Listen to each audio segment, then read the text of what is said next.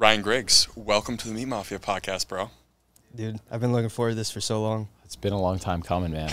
Yeah. From Twitter to real life to now one of our best friends and now podcast guest. It's been a very special transformation. I mean, it's pretty cool, especially um, since listening to your, your very first episode. So, yeah, thanks for having me. Well, it's pretty funny, like the power of the internet. I feel like us three appreciate it more than most, but like the friends that us three have been able to build just through Twitter has been amazing. I feel like you're someone who leverages that more than anyone. Yeah, I mean, it literally saved my life as we'll expand on my story, but yeah, it's literally the only reason why I was able to overcome everything that I've gone through. Yeah, you're the type of person in similar ways where I think tw- we can say that Twitter has effectively changed the three of our lives for the better. You know, number one, you're connecting with the coolest people, you're learning so much information, and then if you use it the right way, you can actually build the best friends of your life too. Agreed. Like the three of us all wouldn't be in this room if it wasn't for Twitter. Yeah, without a question.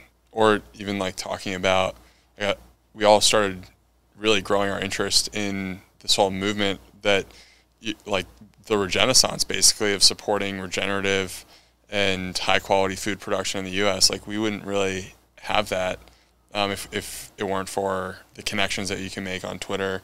And we've made connections with so many ranchers and other people just through the ability to leverage that, that network effect on Twitter and just meet people. DMs are incredible. So it's, it's just an amazing leverage, uh, leverage and networking tool. Yeah. And so for the listener that might not be as familiar with you, so not only are you one of our, our best friends, um, you're also the founder of the Regenaissance, which is this incredible US made apparel line, shirts, t shirts, hats, all US made, supporting the regenerative movement.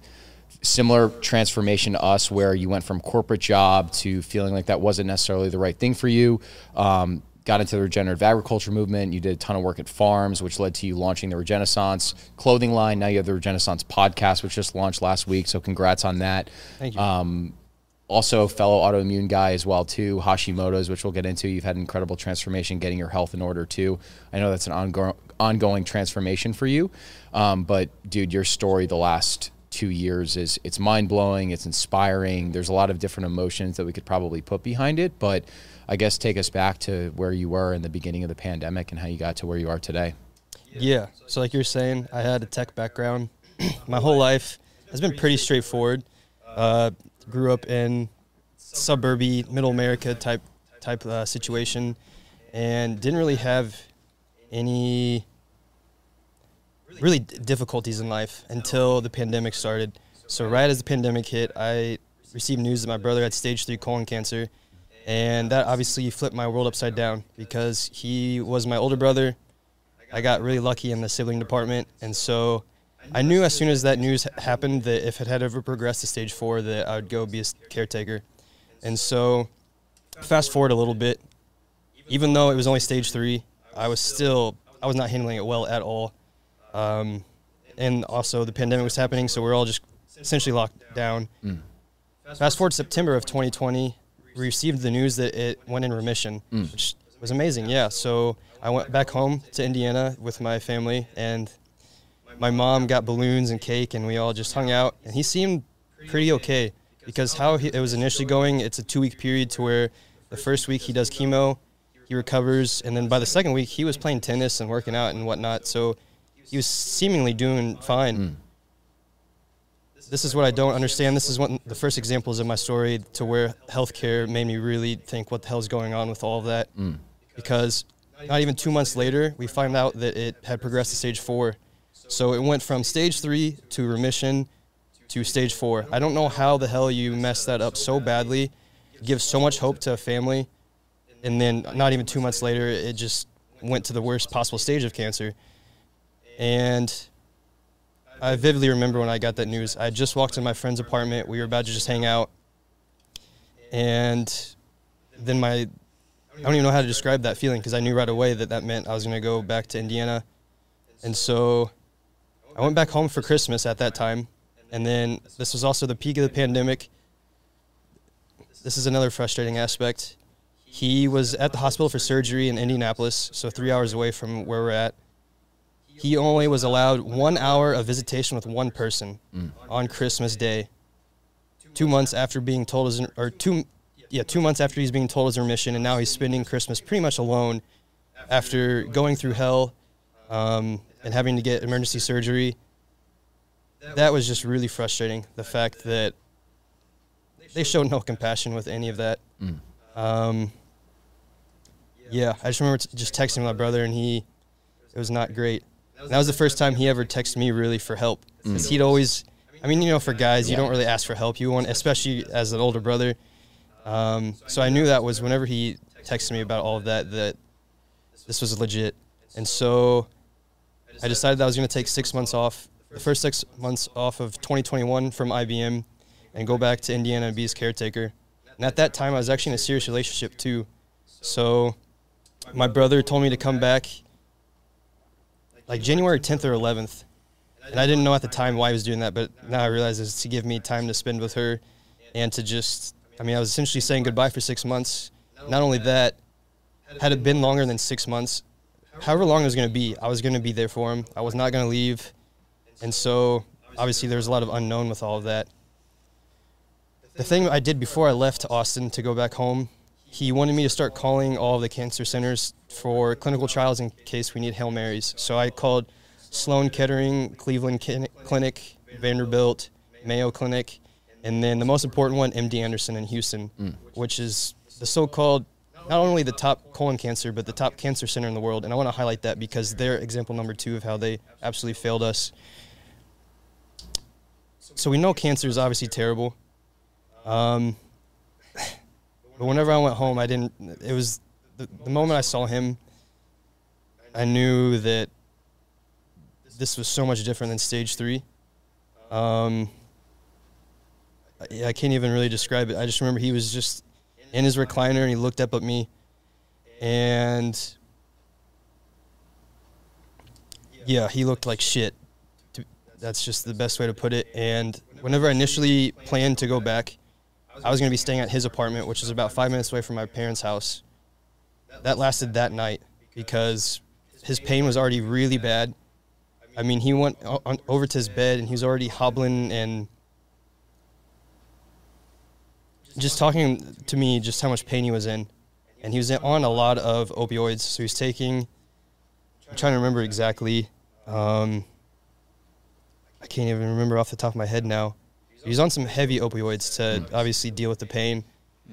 And I remember I went back to my, my brother's apartment. I started drinking and smoking because I just didn't know what the hell to to do with that. That again, I had never experienced a lot of hardships growing up, so this just hit me like a wrecking ball. And I remember he texted me that night to come over because he needed help and didn't want to sleep alone. I was so messed up that I couldn't, and I didn't sleep at all at night because I felt so guilty about all that. Mm. So after that night, my dad and one of my brother's friends moved in another bed. And so I stayed in the same room with him. So it would be his bed, a recliner, and then my bed. And then that just pretty much just jump started what I would describe hell on earth. So my mom was also, I, completely forgot to mention this, my mom was also very ill at this time. Rewinding back to 2019, she was forced to retire from her health. So she was not very able bodied at all. She was pretty much bedridden, and she would only go from her bed to the bathroom to the bonus room. That was pretty much all she was doing. So I was helping her. And my dad was obviously there and helping, but he had bad back and knees. So I was literally the only able body. And then thinking about just all the pain. Yeah, it just really messed me up immediately. I was not obviously sleeping from that. But the thing with cancer is it's not it's funny. Whenever I was thinking about it, you think it's not some 24/7 thing, but cancer's 24/7. It mm-hmm. does not care about your 9 to 5 job. It doesn't care about what the hell you're doing with your life, especially with chemo in place. So, most of the nights he would spend just throwing up.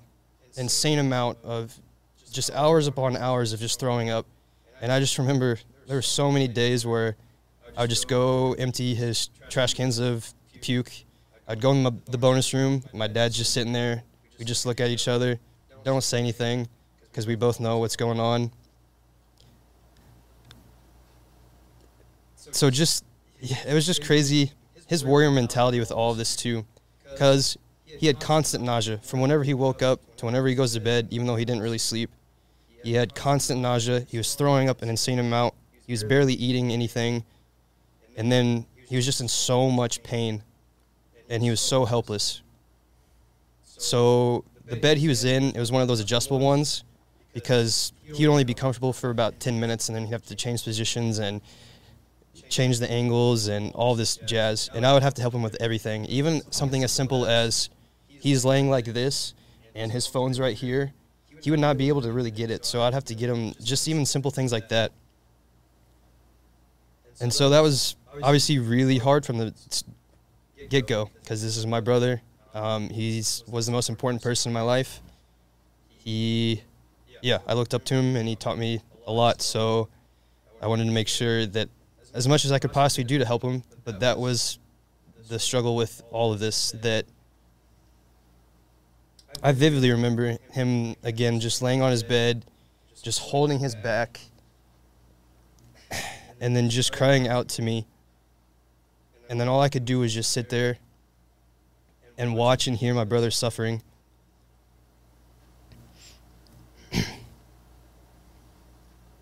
it's literally the most helpless feeling in the world. And it was like that 24 7 to where, again, I would try to help him, try to make him comfortable as possible. Empty buckets and buckets and buckets of puke, get food, do anything, but it's still like I was doing nothing. Um, so I'm trying to get my bearings straight on all this. So he's still doing chemo, and I would take him to the oncology center. He would have his appointments. He would do his chemo, which would absolutely destroy him. Because then the effects of that was, was that was the reasoning. One of the biggest reasons why he was throwing up so much was just all the chemo, because that's just a lot of poison. Um, yeah, and at the time, I just didn't know what to do. I didn't do any research on any other holistic ways just because I was so numb and exhausted already trying to help him that I was just doing whatever he would want me to do and just listening to the doctors and what they were saying. So it got to the point where I was just getting him food just to get calories. So I would just every day get whatever he wanted. So it was always just a lot of garbage junk, fast food stuff, but it was just high caloric food. Mm. But again, he was not digesting any of that. He was throwing it all up. And yeah, the cycle just kept repeating itself. And I just also remember going to oncology and, and talking to them. This is the tough part about healthcare because it's just so complex. Because mm. I know all three of us have a lot of critiques, and there's a lot to critique about the healthcare system. There's also a lot of incredible people that were part of this, including um, I don't even know what his the terminology would be. He would just be the one in charge of everything with our case. An amazing individual, um, but with the healthcare system, the only things that we are looking for was just some type of different chemo, whether it be FOLFOX or FOLFIRI or radiation, and those weren't working at all. And it was only it was only getting worse and worse. So I know I'm kind of all over the place right now. While all this is going on, I'm still making these calls to these cancer centers because it's kind of a long process. It's a slow process. And my brother's insurance wasn't covered to where you could just go around, but we were willing to self pay because obviously, again, this is literally life or death. I don't care how much money it takes, I will figure it out. I don't care how much debt I'll be, I will figure that out in the long run because it's literally it's literally I get to spend hopefully 60 more years with him or I don't. And so, yeah, I was just willing to do whatever it takes for that.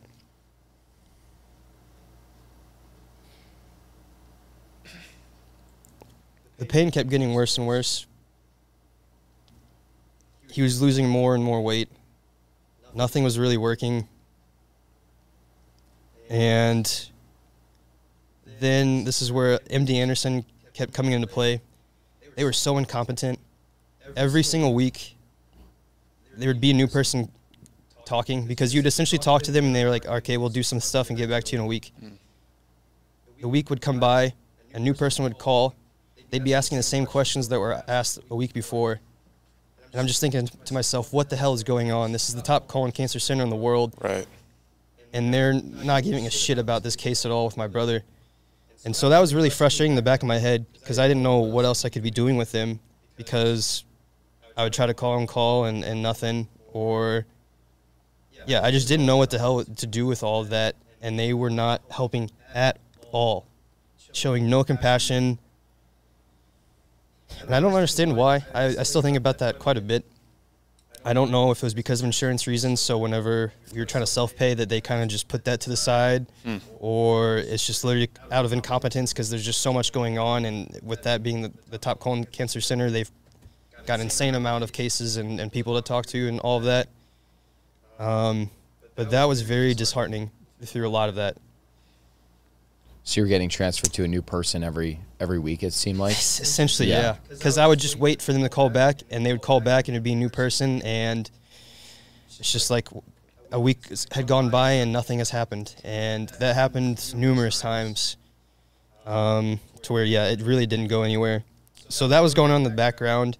I'm still trying to help, and essentially my schedule was, I was not sleeping at all, um, trying to just help him as much as possible, and then the only way I could eat or sleep at all was I would go outside, smoke so much weed to where I just get an appetite, and then I would eat just a large dinner around like 7 p.m.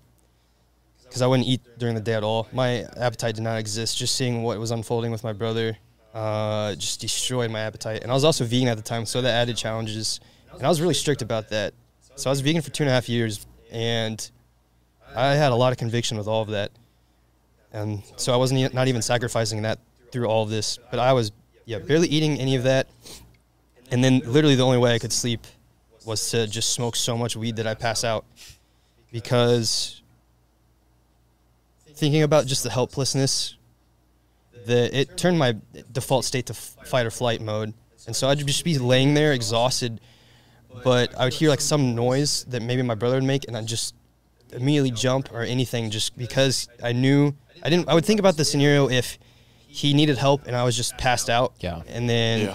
that would always be in the back of my head. So I was not yeah, I was not able to really sleep with that at all. And then I'd wake up probably 6 or 7 a.m., let my dog out, take care of my mom, and then try to take care of my brother's stuff, go run errands, come back, and then just do whatever my brother needed help with. Because a lot of that time we were just sitting there in the room and just hanging out. But for the most part, he was also just throwing up a lot and just in pain a lot and making sure that I had the time to- of the opioids that he could take because you had to spread it apart and you can only take it a certain amount at a certain time. And so I just wanted to make sure he had that.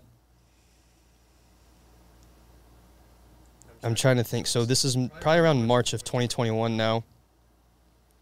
Things are so much worse. There are so many different times in the back of my head to where thinking, all right, this is the end. He is coming to a close. But this goes to just his warrior mentality. He is the strongest mofo I've ever met and probably will ever meet. He handled having cancer and going through all that better than me. Um, yeah, it was just insane. Because if you think about being nauseous, it's a shitty feeling. Yeah. Doing that over three plus months while also being an incredible amount of pain that these opioids are not even really helping. And yet he is just fighting and he thinks he's legitimately going to beat this all. And yeah, it was. It, was the most inspiring thing I'll ever witness. Is just his attitude through all of this.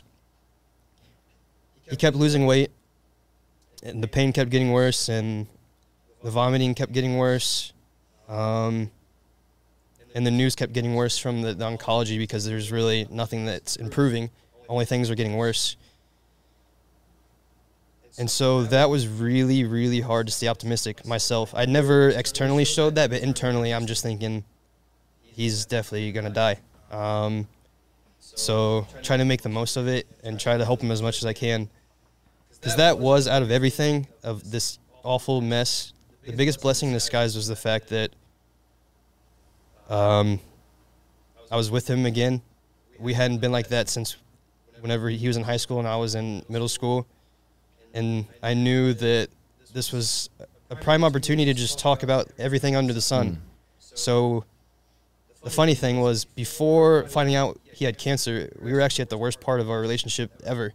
I was not really talking to him. I was really mad at him, but it was funny. As soon as the cancer thing came up, that one pretty much out the door. Wow. And then we eventually he brought it up, and we talked, and obviously um, set that to the side, and, and we're able to overcome all that. So that was the the one of the blessings was yeah we were able to talk about everything and like for example I didn't know he wanted a tattoo, and so there's a lot of little things that I'm very appreciative of. But that also made it so much harder to watch everything because again it kept getting worse. Seeing how it was affecting my dad and mom was killing me. Um,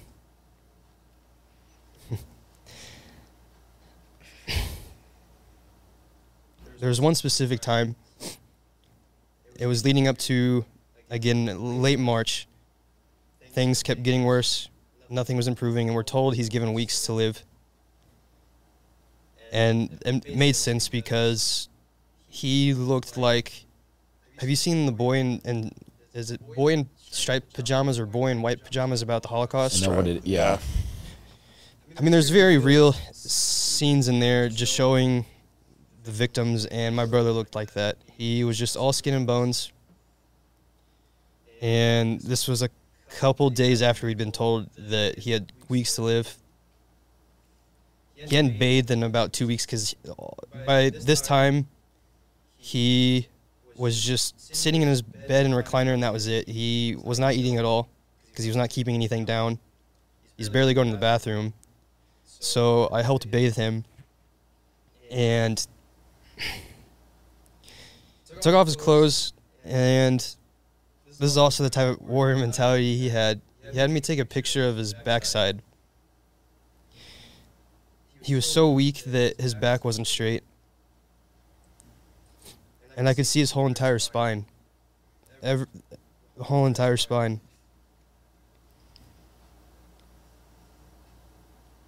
and then I helped bathe him as I was trying not to cry the whole time.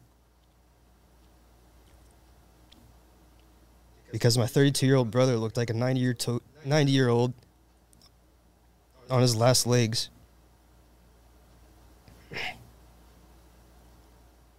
Fortunately, after that, I went on a long walk, and fortunately, I didn't see anybody because I was just walking around my neighborhood just crying. And then my dad's just there, having to see all of us together, seeing his son just an enormous amount of pain and suffering. Because I also remember that I don't know if it was that day or the day before. He also hadn't been outside in a long time, so I was trying to find a wheelchair for him so I could wheel him outside and get some sunlight. And I just went pretty much like 50 feet, and that's all you can manage because he was in so much pain. And then I remember coming back, and my dad's in the driveway just looking at us. And I felt so bad because he's watching his younger son push his old his oldest son, and that's probably going to be one of the last times that we're together.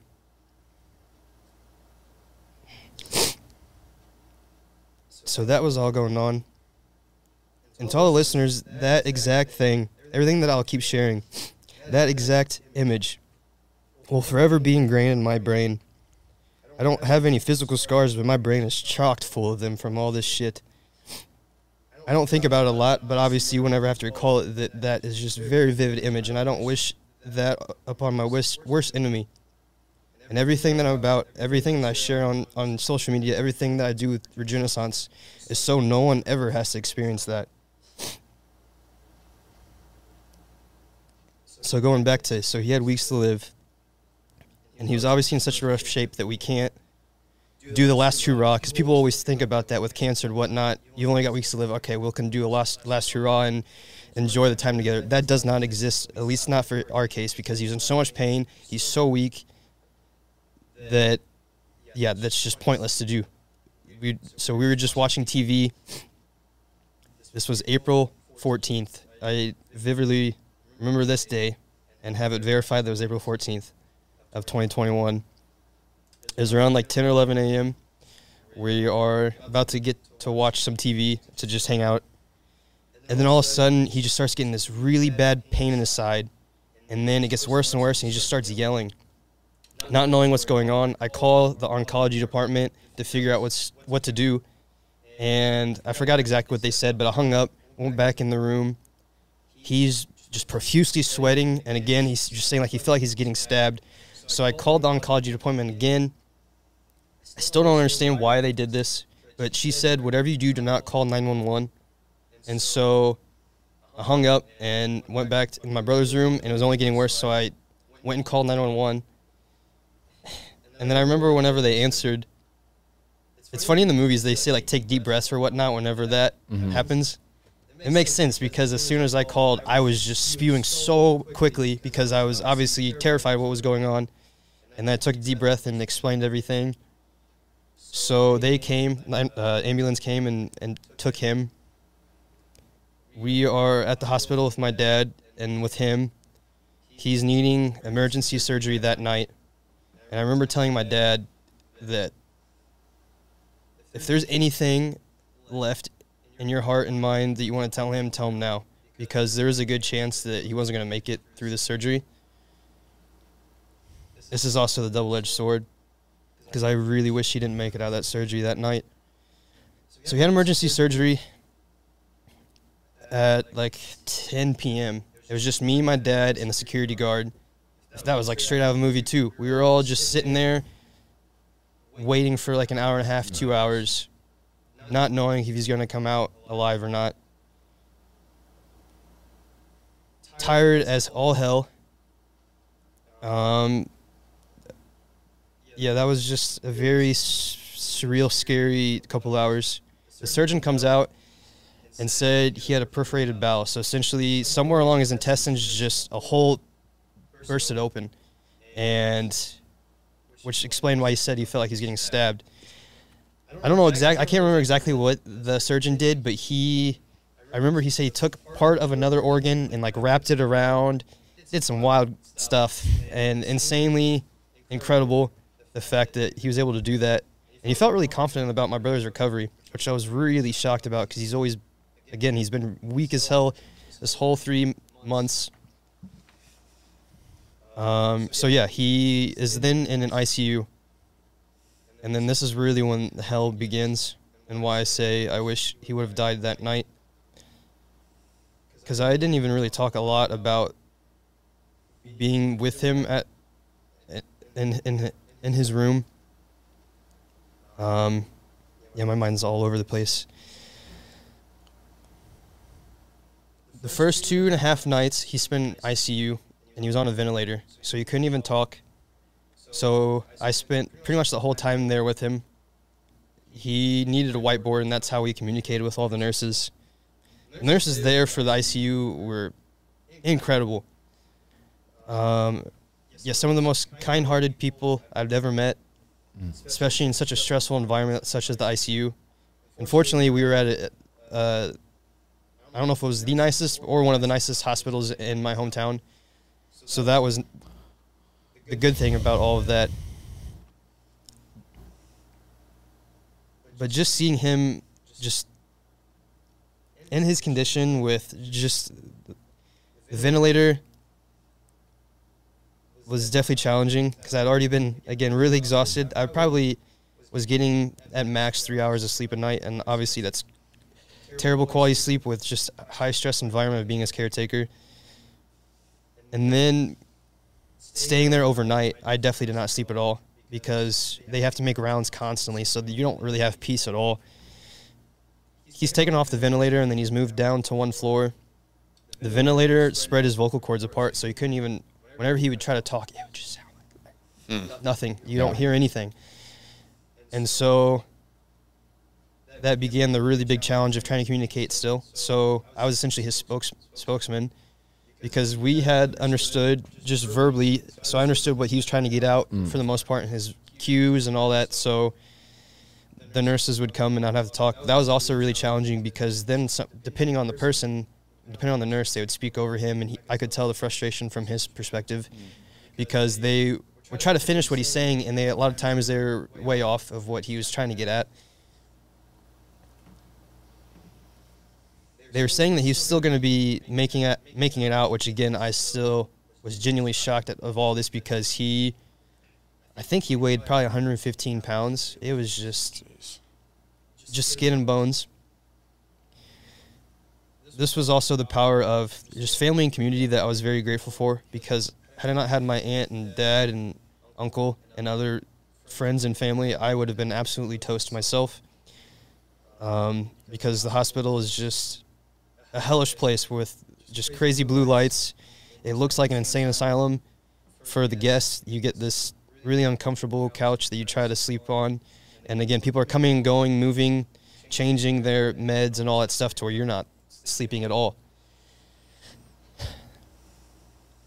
One of these days of the couple weeks that he spent in this floor, I didn't realize what was happening at the time. It started around midnight.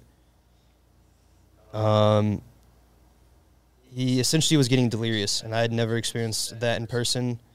And I was really confused because he kept having me get the nurses to come back to get meds, all kinds of things, just not really making any sense. And having me have all these odd requests to help him. And I was so exhausted because at this point it had been probably 36 hours I had gone without sleep.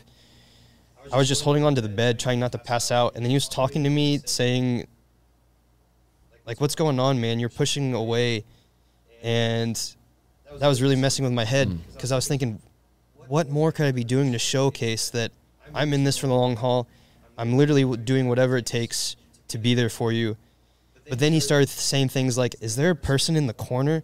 Is there someone to get at, like coming to get get me?" And and then I realized, oh, he's it's not him, and his mind's going insane. And that was just incredibly stressful because it was constant. He was having me get the nurses to come back and do all kinds of things. By now it's like four or five a.m. I'm on the verge of having a panic attack, trying not to pass out. I'm like holding on to the bed to just stand up straight. And things were only getting worse. And then he starts thinking that he's dying and that he can't breathe, but he was having a panic attack. I don't know if you guys ever had that, but like you, your head just starts spinning, and yeah, it feels like you just can't breathe at all. And that's what he thought. He thought he was dying, but it was just that. But again, he kept having me getting the nurses constantly, and that poor nurse, she was by herself. This is another issue with the healthcare system. They're just severely overworked, severely understaffed. So she's obviously got all these other cases, but my brother's having me trying to get her constantly. Um, she's an absolute angel with all of that and very accommodating.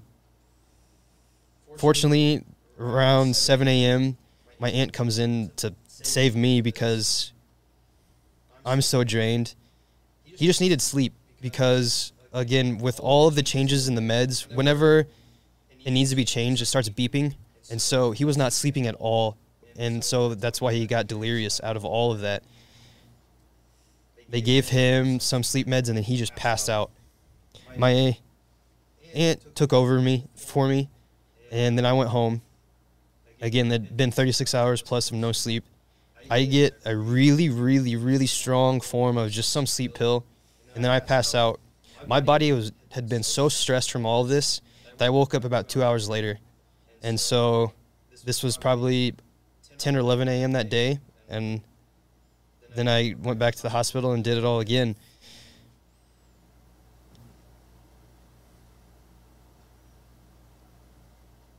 Things at the hospital kept getting worse. His voice was not getting any better. He he had speech therapy. He had therapy to to to try to walk.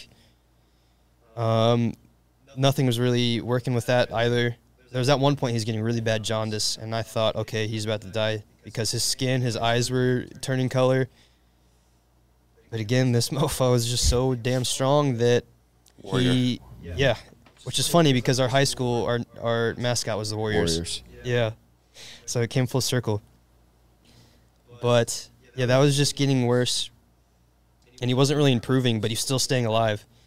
So he couldn't stay at this hospital, so he was transferred to a long term facility, and there's only one in my hometown. And so after two weeks of that, he gets transferred. and then that's really, really when the hell begins because it, this place was absolutely terrible. I remember being, as soon as we transferred him, the first nurse that was helping him was absolutely on some type of heroin or really strong drug. She was tweaking so hard. And I was like, great, okay, this is the reality of it that he's not going to get this type of care that he had at the previous hospital. And not only that, the rules are way more strict with this. So you can only allow two visitors at in total each day from 12 p.m. to 8 p.m. That's it. That's all you get. And so I created a Google spreadsheet to where friends and family could sign up and ensure that everyone that wants to see him gets that time. But also, I wanted to make sure that my mom, she obviously wanted to see him, but she was not mentally, physically there to where she could help with him. So whenever she signed up, I made sure most likely that I'd be signing up so I could stay there the whole eight hours. Yeah. The care there was very hit or miss because most of the nurses were travel nurses. A lot of them could barely understand English, which is wild. I remember there'd be so many times where I would be with my brother and we'd ask them to repeat what we said. They would have no clue. So that would really mess with my head because whenever you're not there, you have to entrust these people. They're not even understanding what he's saying. Uh, yeah, that was very tough. And I remember he would be really pissed off about all this. And I remember at the time he he would talk about how they weren't really thinking critically at all, and how always going by the book. And if it doesn't work, then you're just shit out of luck. I didn't really believe him at the time, and looking back, he was right. Absolutely, that it's just very chaotic. So he was critiquing them. Oh yeah, like crazy. Um, especially even in the previous hospital, he mentioned that to where he didn't trust a lot of the nurses, and yeah, he was just saying how they go by the book, and if X Y Z doesn't work, I don't know what to do. And that happened with oncology. That's kind of why I was saying with he had very good intentions, um, and he was a very wonderful guy and very um, compassionate for us. But he only went to what has worked in the past with my brother, and so that's why he said you only have weeks to live.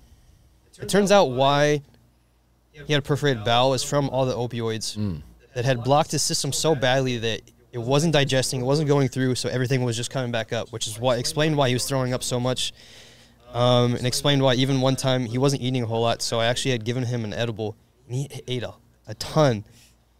I felt really guilty at the time because then the next pretty much eight hours he was just throwing insane amount, just all the food he ate. Yeah, immediately came back up. So going back to yeah this long term facility.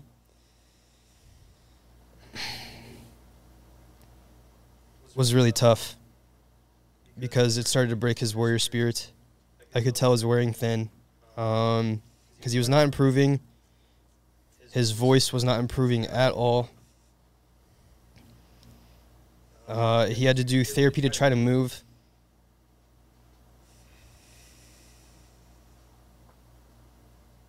But he was so weak.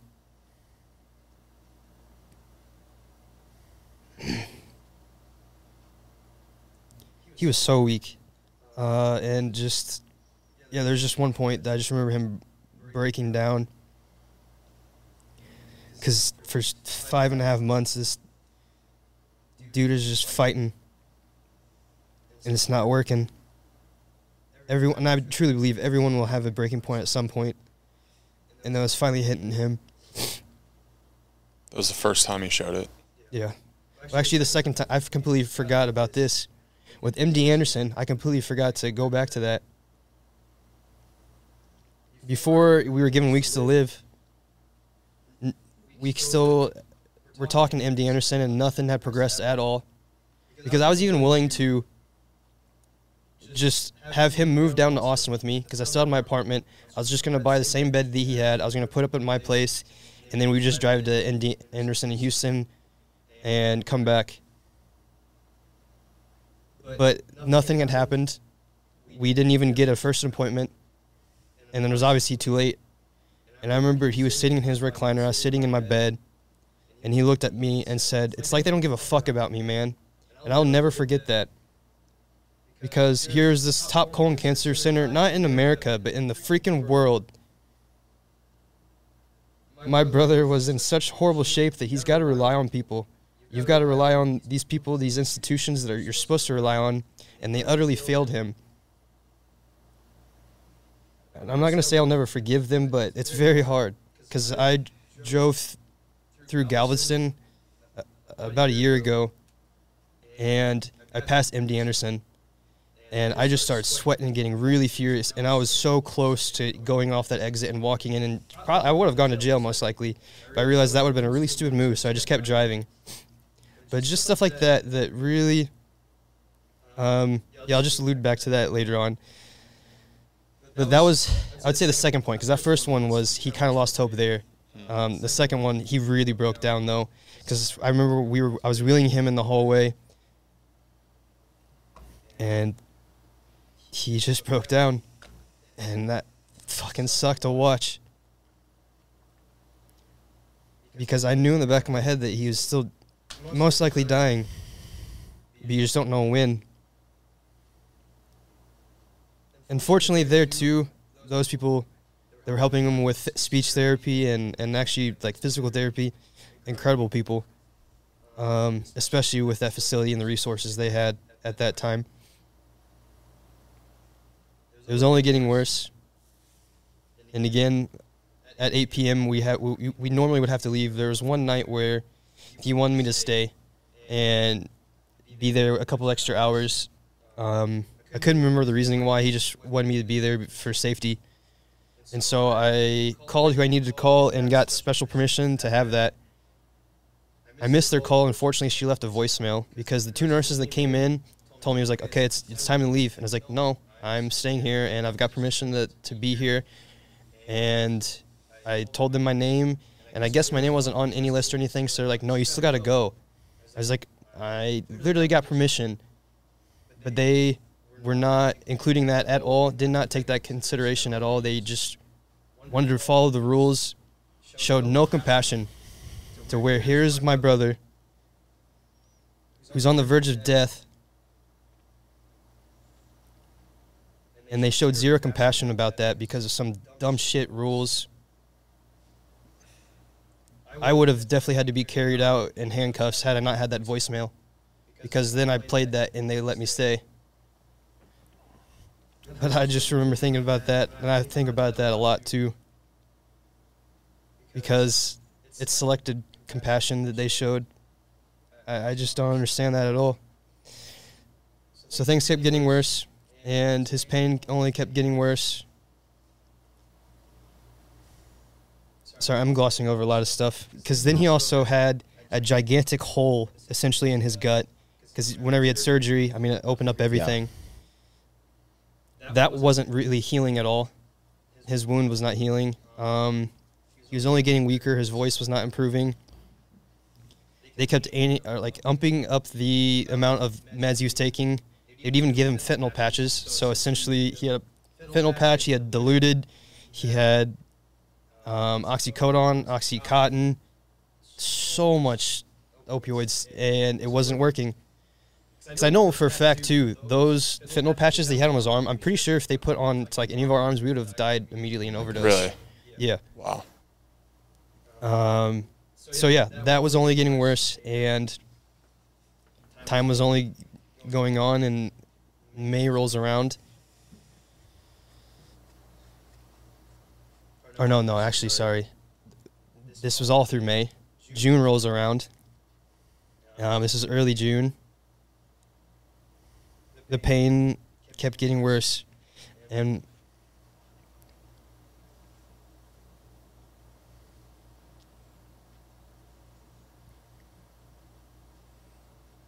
the night before he, he decided to accept his fate and choose hospice it was just us two. I was on the left side of his bed. He was he was laying on his left side facing me the pain was only getting so bad, and they had given him so much medicine, but and they couldn't give him any more at that time. So he kept saying over and over and over again, "Kill me, kill me, just fucking kill me." and he was looking at me in my eyes. And as he was doing that, he slowly moved his frail little arm in the form of a gun, looking me in the eyes, and he pointed at his temple and clicked it. I had to go home and tell my dad that that's what just happened. So the next day, me and my dad are there.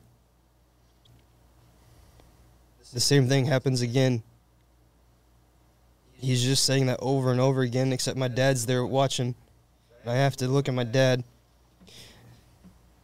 as he's watching his son just suffer. And he finally chose hospice. So not only that, he's having to accept the fact that his son's about to die. The poor nurse, she's on her knees, just bawling her eyes out, saying there's more she wished she could have done, that she felt so helpless. How she was doing that, that's the best way to describe being a caretaker for that. It's the most helpless feeling in the world.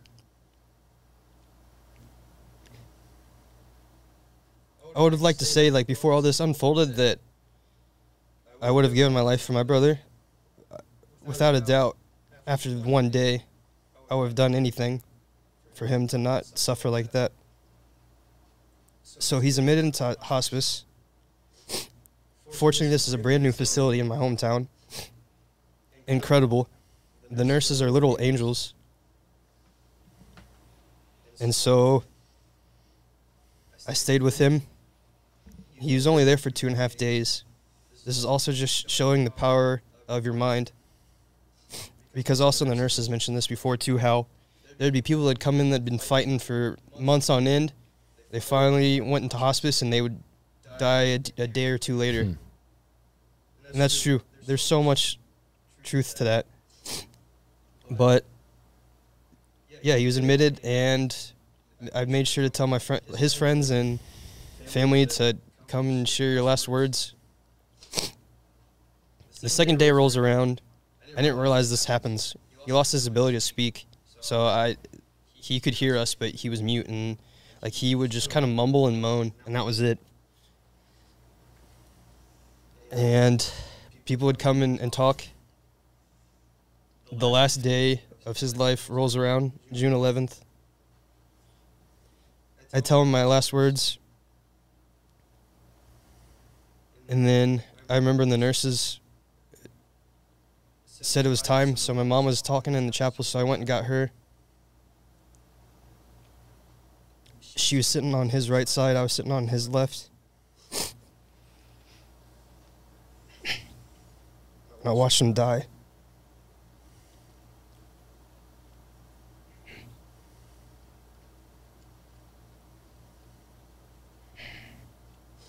Three days before his 33rd birthday.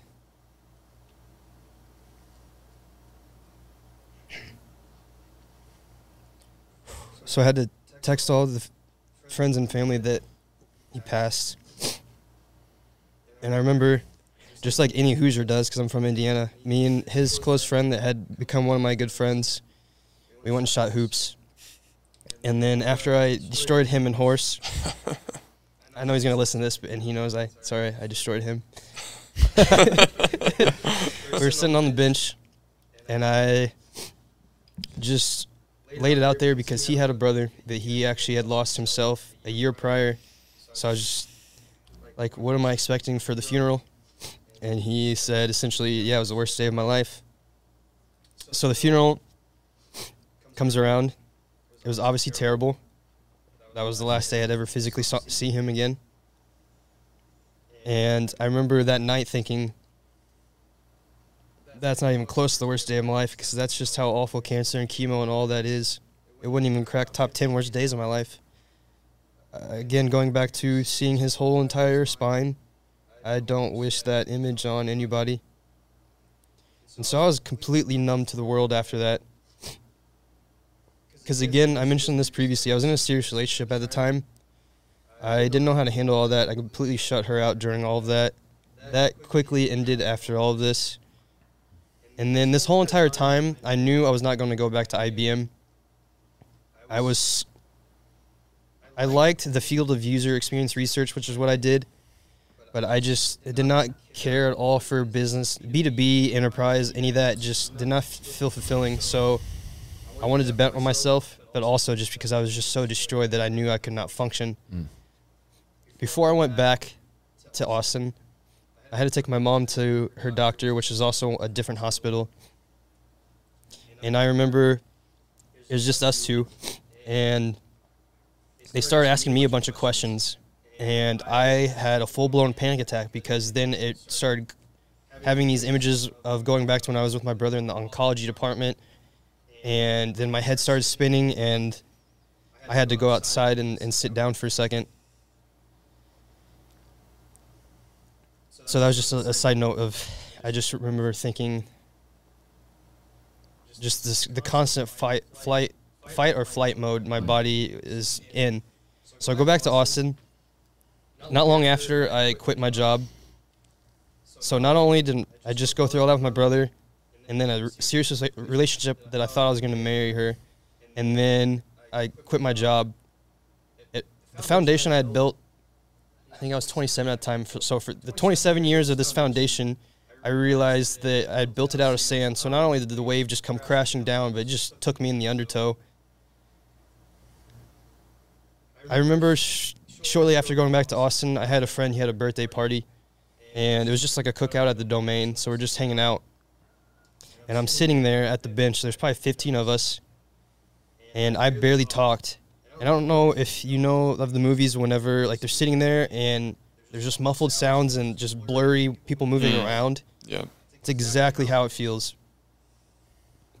To where I have no clue what people were saying. I'm just existing because I just am so numb to everything. So then this just essentially jump starts being a recluse months after. So August, late July, August, and September of 2021, I barely left my apartment. This is also where Twitter comes into play because I know we talked about that at the beginning.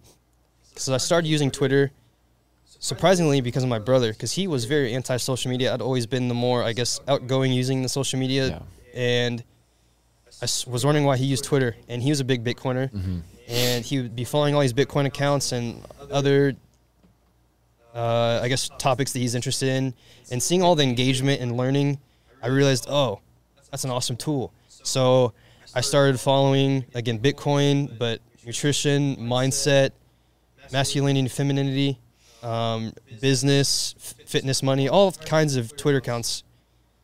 To where I was just consuming constantly, and I legitimately say I went to Twitter University for like three months because I started realizing a lot. I was unlearning and learning a lot because I was vegan. I quickly stopped after uh, coming back to Austin because of Twitter, realizing that I definitely need meat and animal protein. But my mind was so messed up that come 5 p.m. every single day, I would just smoke an insane amount of weed until I'd pass out until probably 5 or 6 a.m. I, would, I wouldn't go sleep until then because I couldn't. Um, I didn't want to think about going to sleep without weed because weed suppresses your dreams. I was not having dreams. I was having horrific nightmares. There's one specific one. My mom was the one growing up who always took pictures, so my house is filled with picture books. We were sitting at the dinner table, and it was just me and her flipping through picture book of my brother, and she's just weeping, saying, "My boy, my boy." And so I just woke up, just covered in sweat. My heart is racing, and that was consistently happening. So I just did not want to dream. I just wanted to pass out, wake up, and then just exist. And so that was going on for a while. But as this was still going on, I was still making some progress. It took me until this year to realize I was just relaying a, a new foundation, a foundation out of bricks this time. And so during the day, I would just get out of the house and start going to coffee shops just to get out of the house. And then that's when I started thinking about taking walks because Twitter, our side of Twitter, talked about that a lot.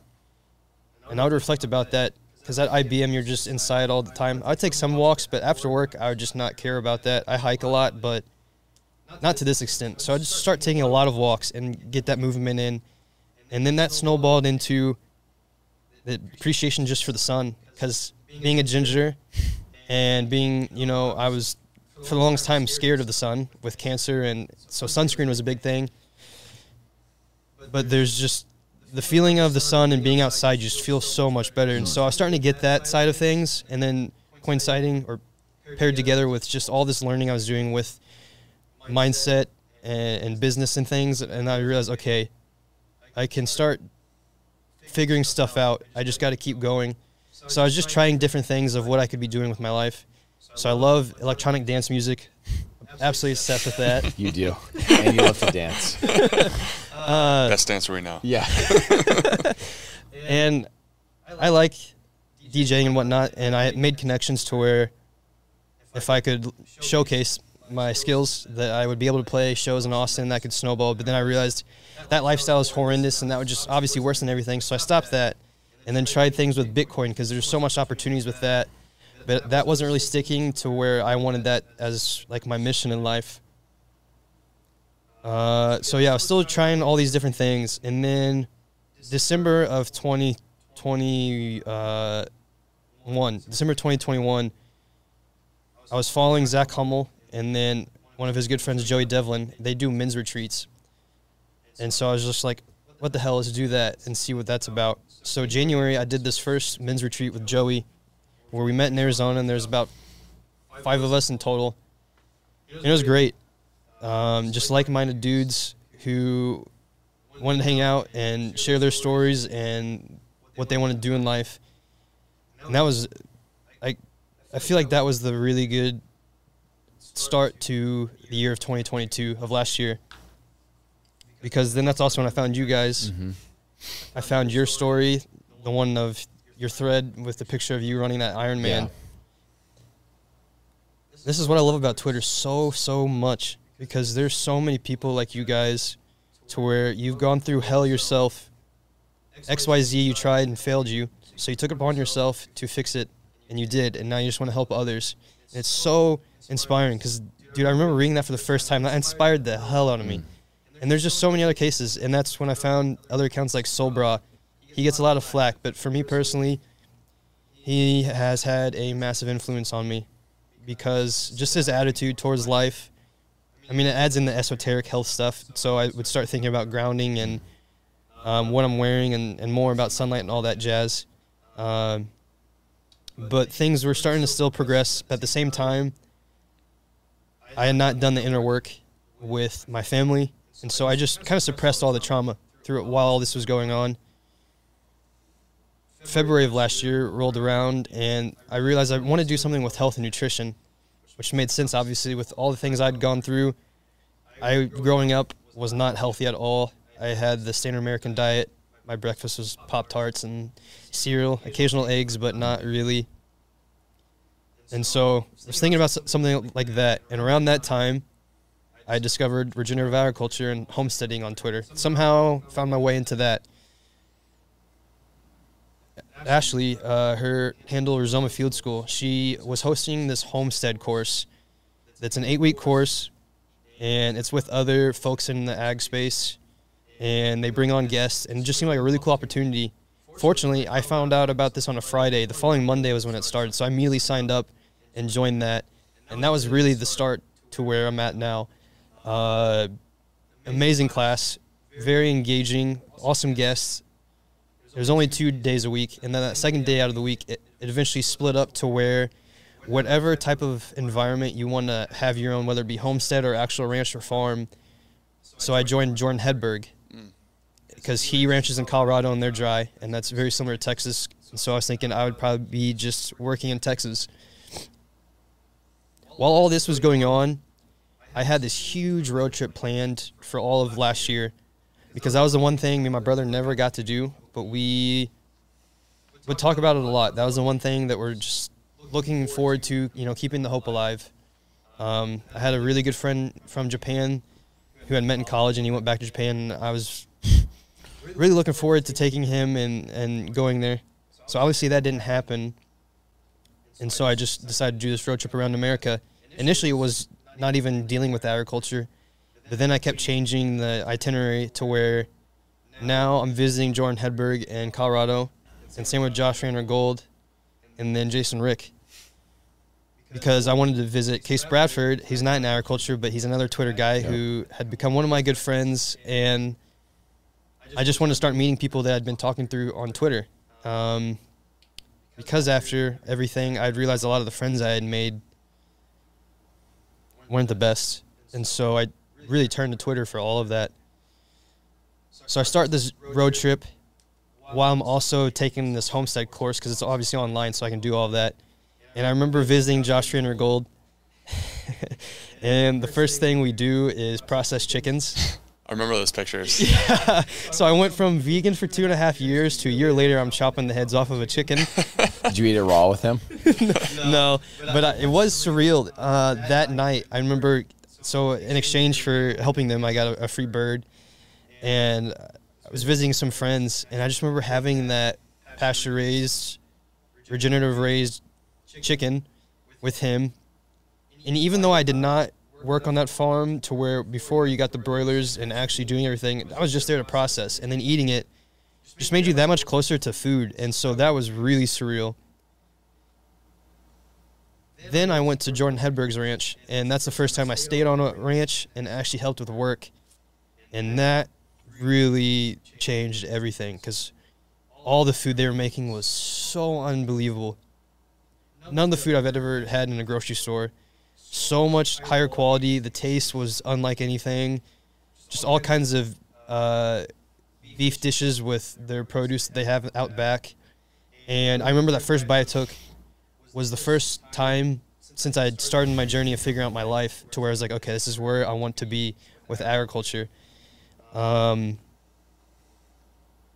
this is another thing that just kept changing though because I was still having all these gut issues, completely glossed over that I'd gone to my gastro in Austin, did a colonoscopy and endoscopy because I couldn't figure out what was going on.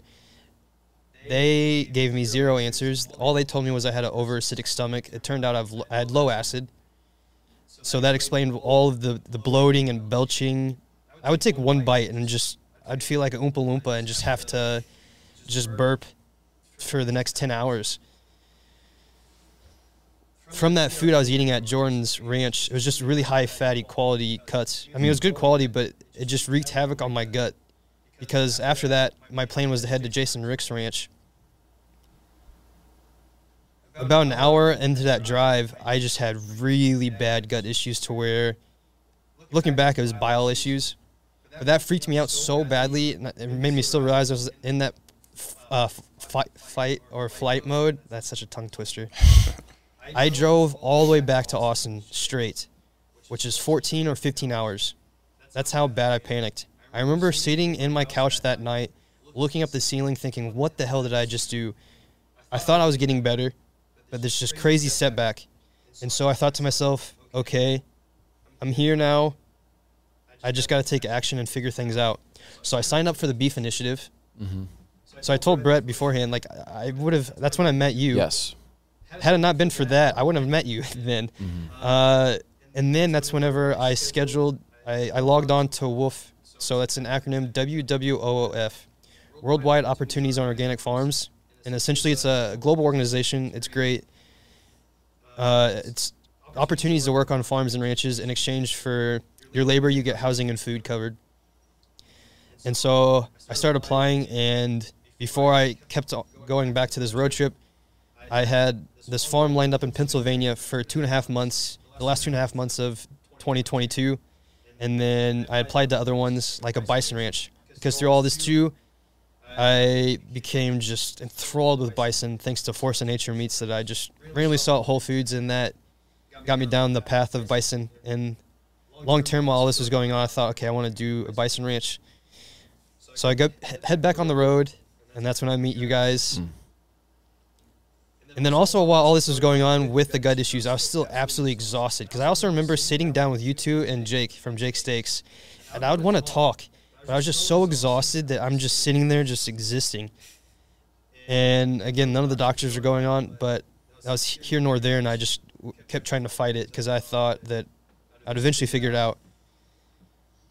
So I kept on this road trip and met Case in, in LA, and that was awesome. I remember Met- you guys linking up. I remember Yeah. seeing pictures and stuff like that. You do some bar workouts with it, or the The Venice Beach workouts. Yeah. Oh, yeah. He's an incredible guy. Yeah, and so that was great too because now that made me realize that made me even more proactive than I already was on Twitter because I realized that was just second nature to me is just reaching out to people wanting to talk and get to know them. Because then, as I continued back to Texas before I had to go to this farm and start my new journey, I met with Michael Amons and others in in Arizona. And yeah, the whole road trip was it was really good. I know part of it definitely was the escape just from my life and to not really think about really anything. But at the same time, it was just so beautiful exploring America. It made me very patriotic and grateful that I'm born in this country. All of the locals I meet were, for the more or less, were great people and just, I don't know, it made me. Really, there's not a whole lot of differences. It's just what social media and online portrays, Mm. which is always funny about all of that.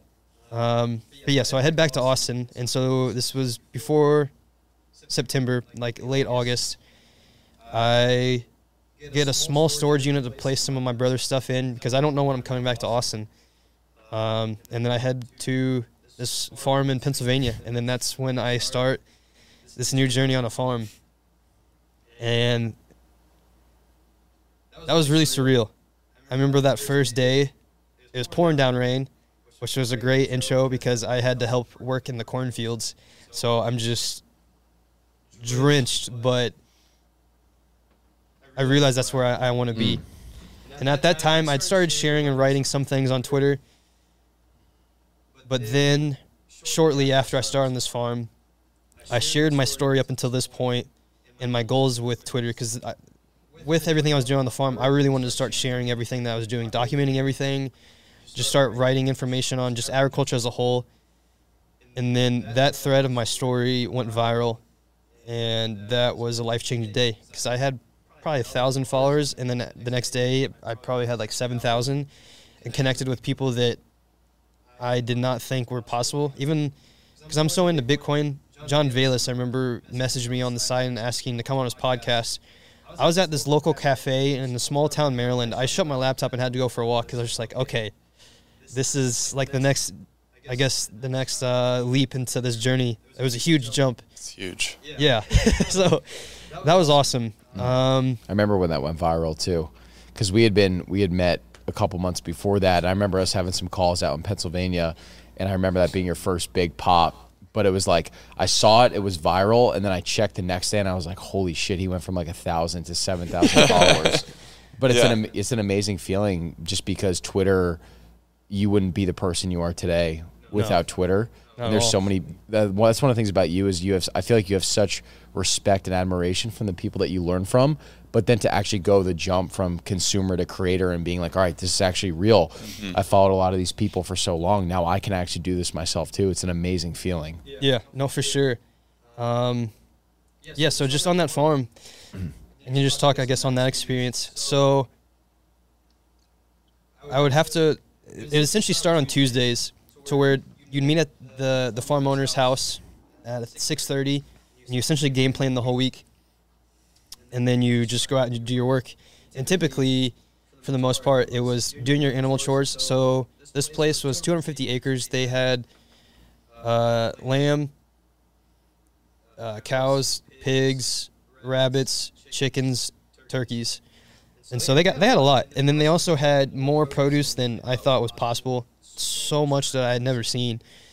And so you're doing all the chores. You have the feed and making the feed and rotating them.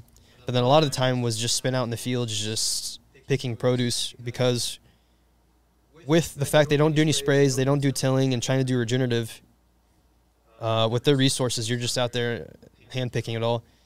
And so that's actually why I was saying I've been listening to your podcast because you're just out there on the field. And so I'd just be listening to podcasts. And this also really helped a lot because another guy that had a huge influence on me is Brute the Force. Mm. He was the only person I had notifications on because of his Twitter spaces, because he is huge about mentality. Disregard what he's very polarizing figure. Um, a lot of people would not even give him the chance to, to hear what he has to say, which I think is foolish because he has a lot of wisdom to share. Because at this time, I was agnostic. My whole adult life, I was agnostic. I grew up Christian.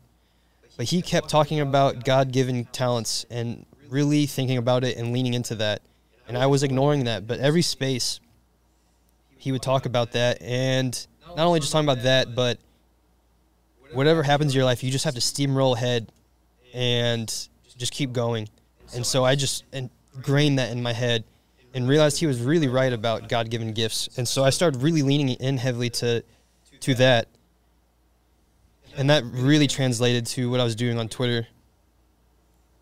But then going back to the farm work and my health, my health kept getting worse and worse, um, which was really frustrating because I loved everything I was doing on the farm. Again, I really truly felt like that's for the first time, not even in the last three years, but my whole life, that's the first time I felt like this is where I need to be. Just being out in the fields, I love nature and animals. But it got to the point where whenever I was helping with feed, everything just felt like an 100 pound dumbbell. It was very hilly, so how the, the land of their farm worked, essentially there's this flat piece of land and then two giant hills. And so you had to do a lot with both the hills. And I remember I'd just walk up at the top and it felt like I just ran a half marathon. And I've ran the Austin half marathon before, two years before that. And so I couldn't figure out what was going on with that, but I was still just trying to, to push forward with all of that.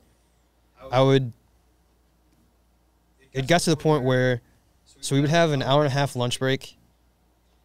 I would eat as quick as possible, go to my house and just collapse on the floor and just try to take a nap for 30 minutes. And that's the only way I would get by doing the second half of the day. 5 p.m. rolls around. I try to go to the local cafe because there's no Wi-Fi at the farm, and just write as much as I could for Twitter. Like I've wanted that so badly. I was doing whatever it took, even though I couldn't figure out what was going on with my health. I was losing weight constantly. I was yo-yoing my diet to where I tried carnivore, uh, or I just tried taking out vegetables. I was trying all kinds of things. I was not patient at all. You're tweaking a lot. I remember that. Yeah, Yeah. I was tweaking so much. Uh, yeah, I couldn't just figure out was what the heck was going on, and that was really frustrating. Because then they started putting me in charge of the farmers markets, which was great. They had th- four farmers markets a week, Thursday through Sunday, and it pretty much came to the point where I was doing all four of them. And then it came to the point where a couple of them I would do by myself. And I just remember even trying to get the tents out of the, the van, it took everything out of me just to, to do that and set up everything. And then after all that would end, I would just come back to the house and just exist until I'd collapse at like 9 p.m. I'd wake up at 5:30 and it felt like I didn't even go to sleep. So I'd tell the farm, and this was also what I was really grateful for is they were very accommodating towards my circumstance because they could see I was putting in an effort. I wasn't faking any of that Yeah. because obviously with a lot of work, people probably do fake injuries and, and whatnot. Um, so I, I went to a local gastro about an hour away, and I remember I walked in. The first thing I told them was, "Don't prescribe me any acids. The lady jokingly checks off a box of the paper and says, "Well, there goes my first line of defense." And I was like, "Okay, well, that's like example number 100 of just healthcare just destroying my my family." they, they were completely wrong. They prescribed me some other drug that had nothing to do with what I was doing. I never took it, nor did I ever even get it. Uh, so I went to YouTube, and that's what I would start doing on my own time. I would just go back to the house after working on the farm and just look on my phone with YouTube. I convinced myself that I had SIBO, small intestinal bacterial overgrowth. That's crazy bad too. Uh, just wreaks havoc on your gut. But I had all of the symptoms that they have for SIBO, so I really thought I had that. I started taking these essential supplements, and then I found a guy that had gone through SIBO himself, hired him independently. He helped somewhat, and I was fortunately able to get a SIBO test because you have to get that through essentially your doctor. And this is another thing. I, I called back that same gastro, told them that I think I have SIBO. They asked I take those meds, and I said no. And they said, well, you've got to take that or come back for another appointment before I can prescribe you uh, a SIBO test or any of that. So I was Yeah. like, nope, screw that. And then I got a SIBO test from this independent guy. I, it came back negative, so obviously frustrating, but at the positive side, at least I don't have SIBO because that's a very serious ailment. Still don't know what's going on. Um, I even do a Reiki session, which I had no idea what that was at the time. What is that? Breath work? It's, I think it's Eastern philosophy. It's it's like a different type of yoga. See, I don't even know how I would describe it. Like it's like in the world of yoga and like meditation, Yeah. but um, I've heard people say it before. yeah. So this is also another cool thing. So the farm owners bartered essentially. They gave her some food, and she helped and did a Reiki session. So I laid on this, not bed, but laid on a couch, you would say, and she did her session and would feel around my gut and everything. And she would say I had all this negative pent up energy stored in my gut, hmm. and to find ways to get that out. So she's saying like go out in the woods and just yell. And I didn't know what to take of that at the start because obviously I didn't know what Reiki was, so it felt very woo woo. And then I kind of, I definitely ignored that. and realized now she was definitely right. Going back on the farm, I'm still doing all the farm chores and, and you know writing a bunch on Twitter and sharing everything.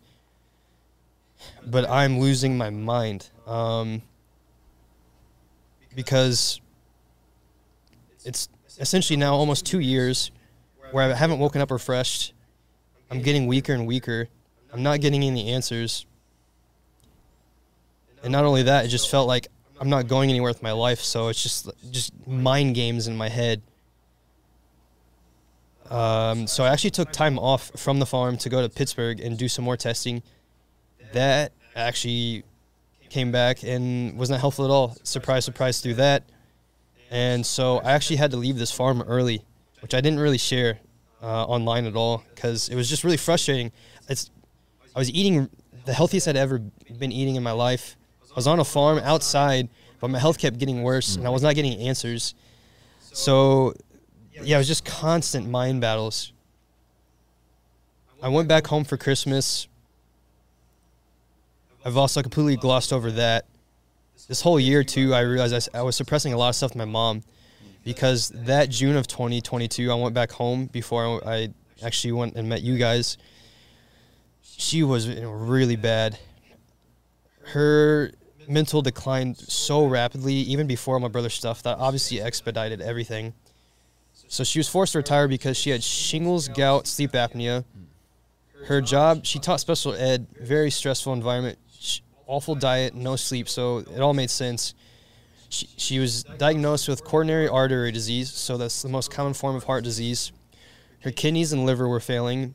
She needed a transplant for both, but she was deemed inoperable because of her heart condition. There was about five times where she had to go get two liters of fluid drained from her lungs. So she was just really suffering. For a while, I thought she actually had dementia. I actually got friends and family together to. I made like a Google Doc to create a list of things that had um, really warned us and thought shiz, she might actually have this. She got tested. Fortunately, she didn't have that.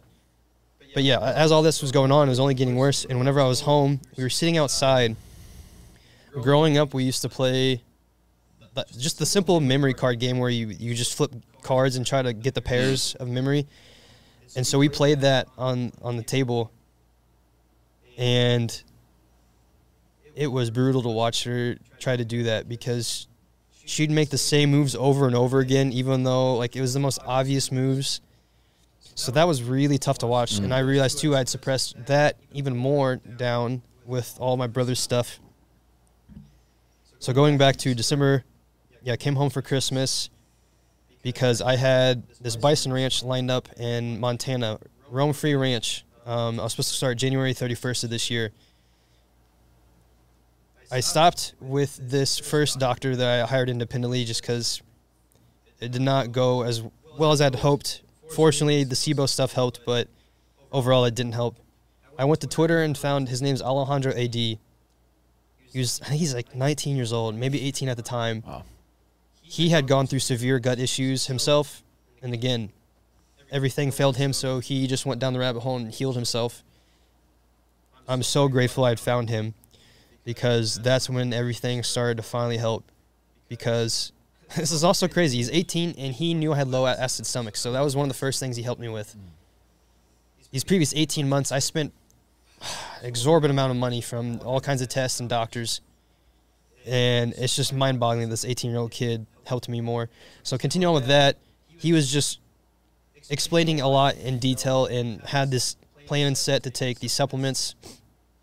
But then also in December, he had me take independent blood work for an extensive vitamin mineral panel and thyroid because I explained all my symptoms. Because essentially, my symptoms were severe exhaustion. That was the biggest one. To where I would sleep, wake up as if I didn't go to sleep at all. Um, very bad joint and pain inflammation. Because when I was on that farm too, got to the point where every step I was taking was painful.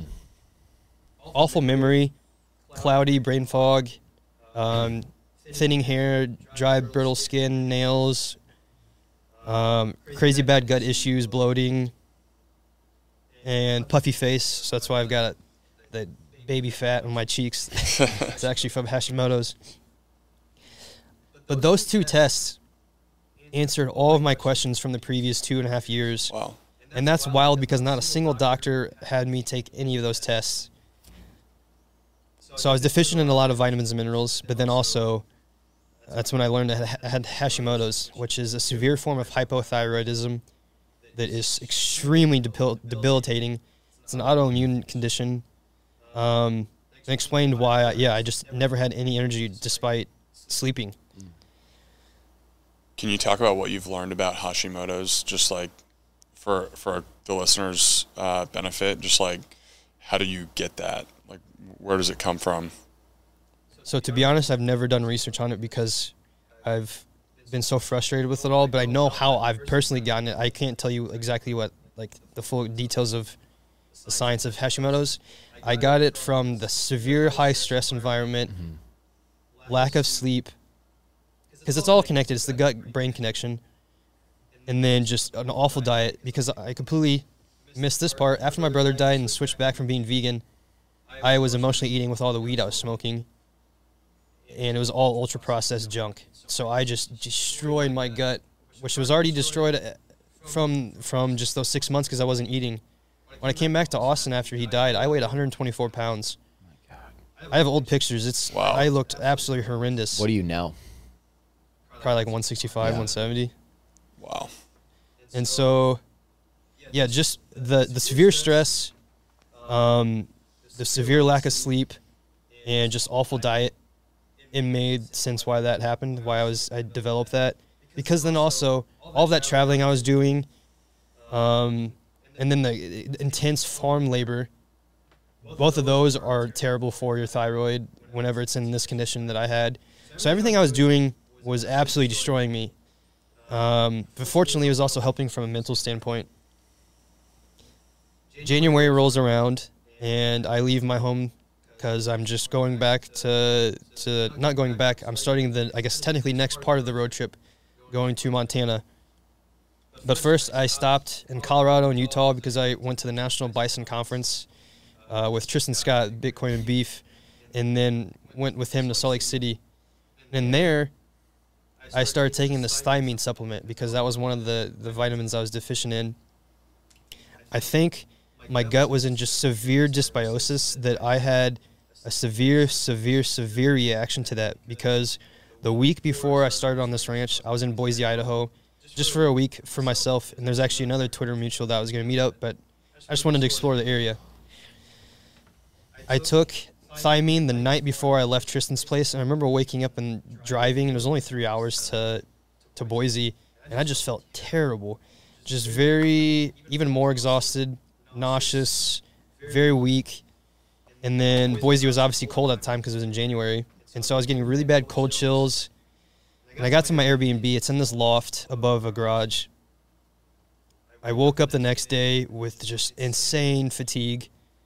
I remember going to Whole Foods and trying to tie my shoe down and just severe pain in my upper abdomen, not knowing what was going on. I went back to my Airbnb and things really started getting worse. Um, so it was between a, a cold chills and fever, and then just crazy f- upper abdominal, but also lower abdominal, just gas noises and pain. And this was another mental battle because I was starting to have to adjust on my bed to get comfortable. And it was deja vu, like with my brother's situation, because he would have to get comfortable moving his positions of his legs and all this. He would be having gut issues and all that. And I was thinking to myself, I've had two colonoscopies last year.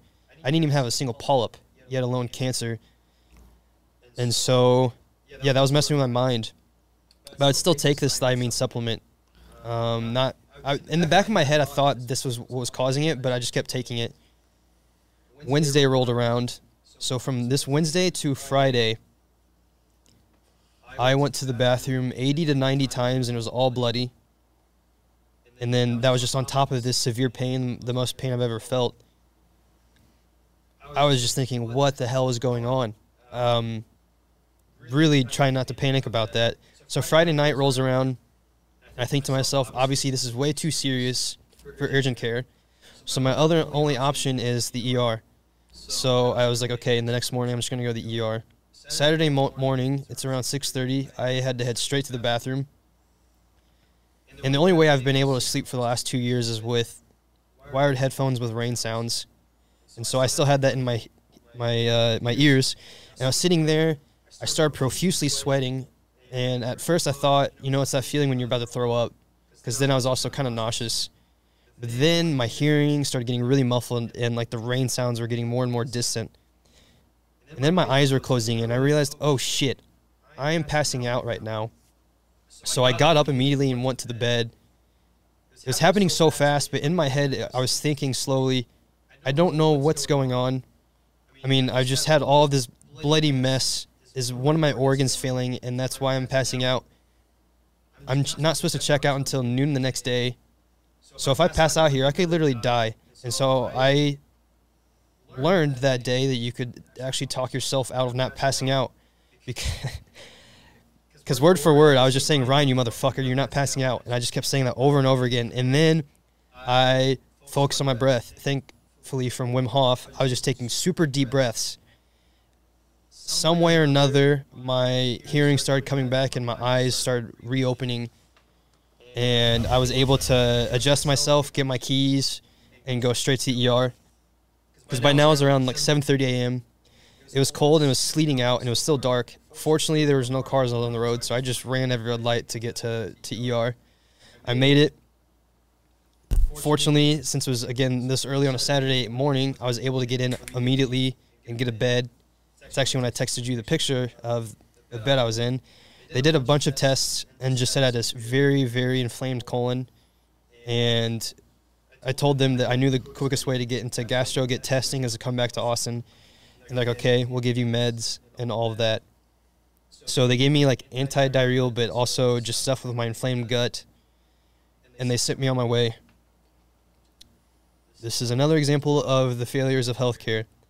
So I went back to my Airbnb, and it was around 5 or 6 p.m. I was, again, about to just watch TV or something to kill the time because I wasn't eating at all. I was barely drinking. I could feel myself on the verge of passing out again. And so I actually packed everything and went to the ER again and said, I'm not leaving. Can I stay here for the night? They gave me two liters of fluid, so it just turned out I was just severely, severely dehydrated, which made sense, obviously, from going to the bathroom all that time and not drinking and all that. So I felt much better, and then they released me. That mistake, because I was in such bad spot, I didn't know that's what I needed the first time I went there. They didn't give me any fluids. That cost me three grand because of that. But fortunately, I know about CrowdHealth, so I only had to pay 500 of that. Wow. But I think about all I think about all the the people that have gone through similar experiences like that to where they're not fortunate enough to not know about that. So now they're three grand in the in the hole. And yeah, it was just really, really, really frustrating that I don't know how you messed that up. And so that started the journey of coming back to Austin. And also to all the listeners, because I really wanted to bring this up to just showcase the awesome freaking men you guys are. I texted Brett that he was willing to fly all the way to Salt Lake City, drive my car all the way back here. That is 21 hours. Just insane. Just insane, man. That's one of the kindest gestures ever. Um, yeah, that just showcases the type of people you guys are. And so, fortunately, I had just driven about 60,000 miles, so I knew I could make this drive. Because from Boise, it's about 25 hours back to Austin. I made that drive. I don't know how over- the fuck you did that. Dude, we were like, I remember us being in Bastrop, just being like, "There's no way we can drive this car back right now." I was like freaking out. Yeah, no, it was not We good. freaking out. With a chronically inflamed gut, the worst thing you could possibly do is be on the road for an extended period of time, Yeah, and you're passing out because you're so dehydrated. yeah. Um, fortunately, those meds were strong enough to keep me over. Because I would drive about eight hours and just stop, and so it was spread over four four days, and then that's when I, I came back and, and saw you guys, which was wild because that was also Austin. I know people think Austin doesn't have a winter, but they have the wonkiest weather to where they'll be one week out of the year they'll have just ice and sleet and happen to be then. Yeah. So I remember driving in and just ice covered the roads and I'm driving so slow, uh, but made it back and. Then I tried to get into Austin Gastro, which is quote unquote the best gastro in Austin. Since I had not seen them in over a year, they told me I had to schedule a, a regular appointment to tell them about my case before I could do any colonoscopy and endoscopy. Even though I told them I just was shitting blood for 90 times, they completely disregarded that. So I essentially just told them to fuck off, and I found Baylor Scott and White. I was able to get in uh, the first appointment with them and a colonoscopy and, and endoscopy before I was scheduled to do this first appointment with uh, Austin Gastro. Again, this is why I love you guys so much. You've supported me so much. You guys were there to pick me up from my colonoscopy and endoscopy. Brett was the first person I saw after that. Fortunately, I didn't have cancer, but they also, I still don't understand. They said I had a really inflamed colon and it might be colitis. They never gave a diagnosis outside. It's just a super inflamed colon. That yeah, the thing is that GI seemed like he was sharp too, and he had all Yeah. the credentials, and he was like, we were like, well, is it? Because I was for sure, I was like, it had to be colitis or Crohn's or something. Right. Did ninety times over three days. I'm like, that ex- that was exactly what I had when I was fully flared up, and he was like, well, we we kind of we see inflammation, but it might be Crohn's, but I don't know. So we're driving you home, and I'm like, so he still doesn't even know what he has. Pretty much. And you touched on a good point too that I just want to comment on. So the summer that we met, I've never had a huge flare up since I got sick, but I've had two mini flare ups. In the summer of 2022, I had a pretty bad mini flare up where I was going to the bathroom like 10 times a day, and I was in I was in Austin at the time, and I tried to call Austin GI as well and a few other places, and the minimum appointment time to get a colonoscopy was like two to three months. And I was like, I'm shitting blood 10 times a day. You can't get me in any sooner. Yeah. Like I was almost yelling at the wall. I never lose my temper like that on, especially on receptionists. But I was just so frustrated, and you had it even worse than I did, where you were literally shitting blood 90 times, and they still couldn't even get you in for months. Yeah. But thank God. Ba- Sorry, go ahead. No, I was just gonna say, what's the alternative? Like, if someone's listening and like they know of someone who's like having these types of problems, like, what else can you do? Well, the only I was lucky because I was still in contact with my GI back in New Jersey, and then again I called the receptionist, and she was like, "Oh, three months," and I was like, "That's absolute Three bullshit." I've, yeah, I was like, "I've gotten you guys for six years. Put me on the phone with the doctor." She's like, "We can't do that." I'm like, "Put me on the fucking phone with the doctor right now," and I talked to him. I was like, "Dude, doc, I've been shitting blood ten times a day for the last two months. I need a colonoscopy." And then he was able to make some changes. He got me in like the Monday of next week, and then I just flew back across the country. Wow. Yeah, I feel like luckily the, my, my only second call was Baylor Scott and White, and I was able to get that in. Right. Essentially, my way of do- doing it, I just would have been very persistent in making calls with people in Austin, Houston. I mean, I would just would have been making an insane amount Right. of calls until someone would have been able to get me in right away. And outside of that, I honestly have no clue what you could do with that. Yeah, Yeah. because if I didn't have that connection, I would have had to do what, what you've done, where you're like, you're so sick, you're like, I don't care if I have to drive across the country. I just need to get images. So they need to open up the hood to know what's going on. Yeah. It's just unfortunate, like the feeling of desperation. Like I've n- I've never been there, but I can feel it, like in both of your guys' situations, where you're like, I'll literally do anything to fix this, Yeah. Yeah. um, and how stressful that must be. It's very. Yeah. Yeah. I just want to make sure too. We can cut for some reason that ISO is saying zero. I know Does- we're good. We're good. We have twenty. We have twenty-one minutes left. Okay, sorry. I just wanted to make sure we were recording because I almost had a panic attack. But Could you anyway, imagine? anyway, yeah. I would have literally, lo- I would have literally thrown the mics across the room. But Yeah. That's we're good. with Nolan and me. So, yeah. uh, But anyway, so so we so we pick you up. Might be Crohn's. He's like, you definitely don't have cancer. We don't even we don't think you even have IBS, which is bizarre. I don't I don't think that that was true, but because trust me, I'm a doctor. I know. um, so then, where do you go from there? Yeah, so I had an Airbnb because I had this thinking of it was really frustrating too. I was at a very low point mentally again because I had all these plans with Twitter. I bought a GoPro, I was starting a Substack because I had this ranch lineup in uh, Ro- Rome Free Ranch, and then I was actually gonna travel the world and work on farms because with WWOOFing being global, I was able to use use that, but then also I was utilizing Twitter and talking with farmers. I would have been able. I wanted to go to northern Iraq and Africa, and I was meeting people through that. So I knew I didn't actually go back to Scott or Baylor Scott and White, and I just I was slowly feeling better, and I was just realizing, okay, maybe I can just fix it with diet and sunlight and and, and try to fix on my own. And I started slowly feeling better. So I had I reached back out to Rome Free Ranch, and I was gonna go out there in May, which is great. So uh, I was gonna be there from May until about the end of July, and then I had three farms lined up for the rest of the year in Italy, to where I was gonna go farm in Sicily, then Bologna, then Milan, and then I was just gonna travel a lot of Europe, and then just keep going elsewhere. And the whole point of all of that was just reconnecting us back to our food and giving them a voice with all that, and then just actually having videos and showcasing everything because that's what I realized at the beginning of sharing my story and why it blew up and why so many people were really um, interested in what I was doing because they came to the same realization that I had be- the year prior was I don't know the last time I talked to a farm ranch. I don't remember last time visiting one. I've been so disconnected through all of this, and food is literally what keeps us alive. um, so yeah, I was gonna. I had this game plan, and then I was just gonna recover in Austin and lay low. And then that wa- at the beginning of that, because this was now February. February was pretty rough mentally, um, because I felt like such a loser. I my Twitter was starting to pick up, but it was essentially two years now of my life, to where I feel like I just had done nothing.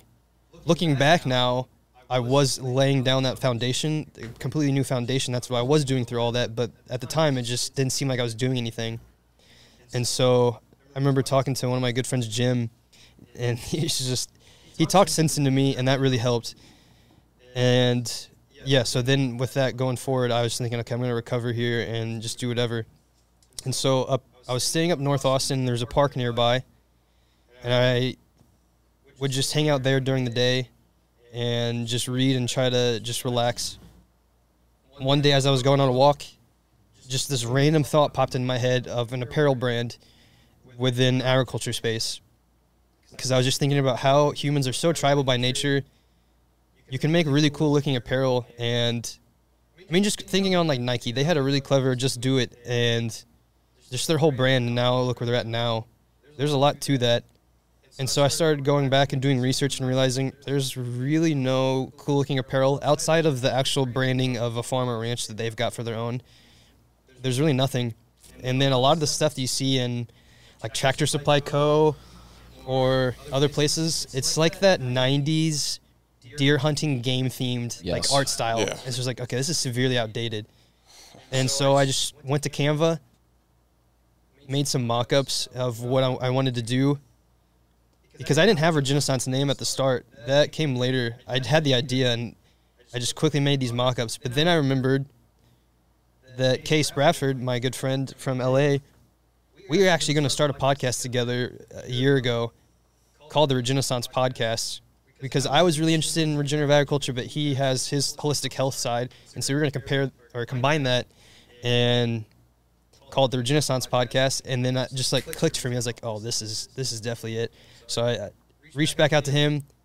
I, knew it wouldn't be an issue, but it, he was the one that coined that, and so I was like, hey man, I've got this idea, and I think Regenaissance would be perfect. He said, yeah. So I was like, all right. So I went back to Canva. I had the bison image, and just had actually the colors I'm wearing right now, and made that mock-up, and I just sent it out to everyone in my contact list essentially. And I just remember not a single person disliked it, and I know they would have been honest with me. So they saw the direction I was headed with it, and obviously my backstory and mission with it all. And so I knew I had something there to this, to where regenaissance, it takes two words, regenerative and renaissance. So regenerative agriculture, which is becoming a much bigger thing, but also our bodies are so resilient and are able to regenerate itself. Renaissance. So as you've seen Liver King just explode on the scene with liver and Paul Saladino talking about organs and nose to tail, huge bone broth explosion to where you go to the stores now and there's Everyone has it. yeah.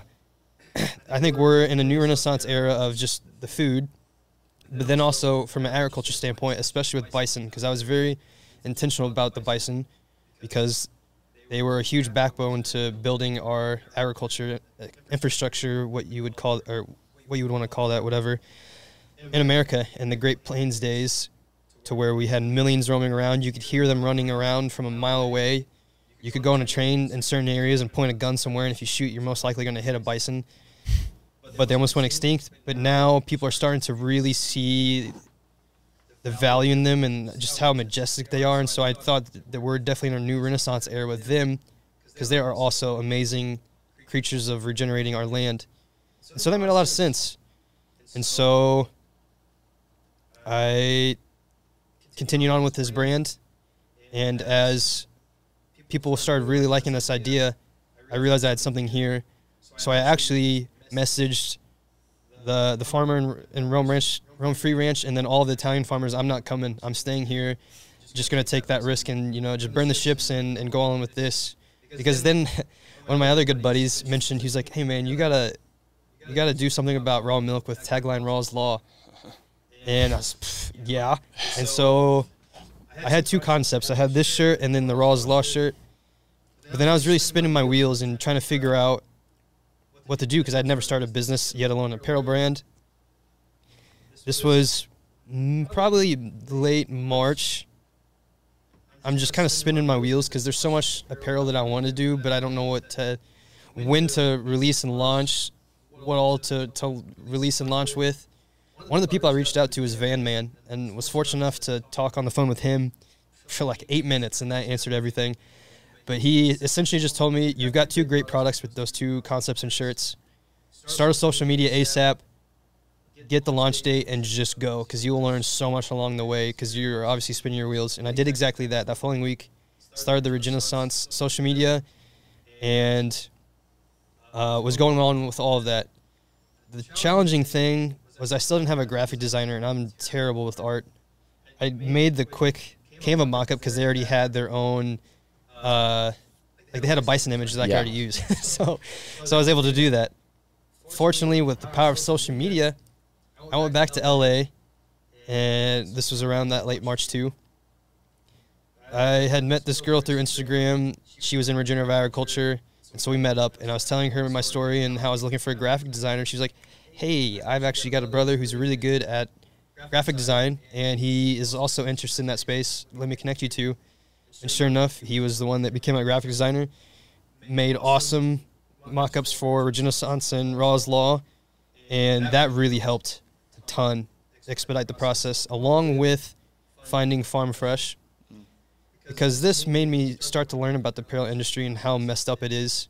It makes sense whenever we started outsourcing everything to Asia for cheap labor. We stopped growing a lot of the cotton. And then here comes petroleum and we use that for polyester and now polyester is 55% of our apparel. It's an insane amount.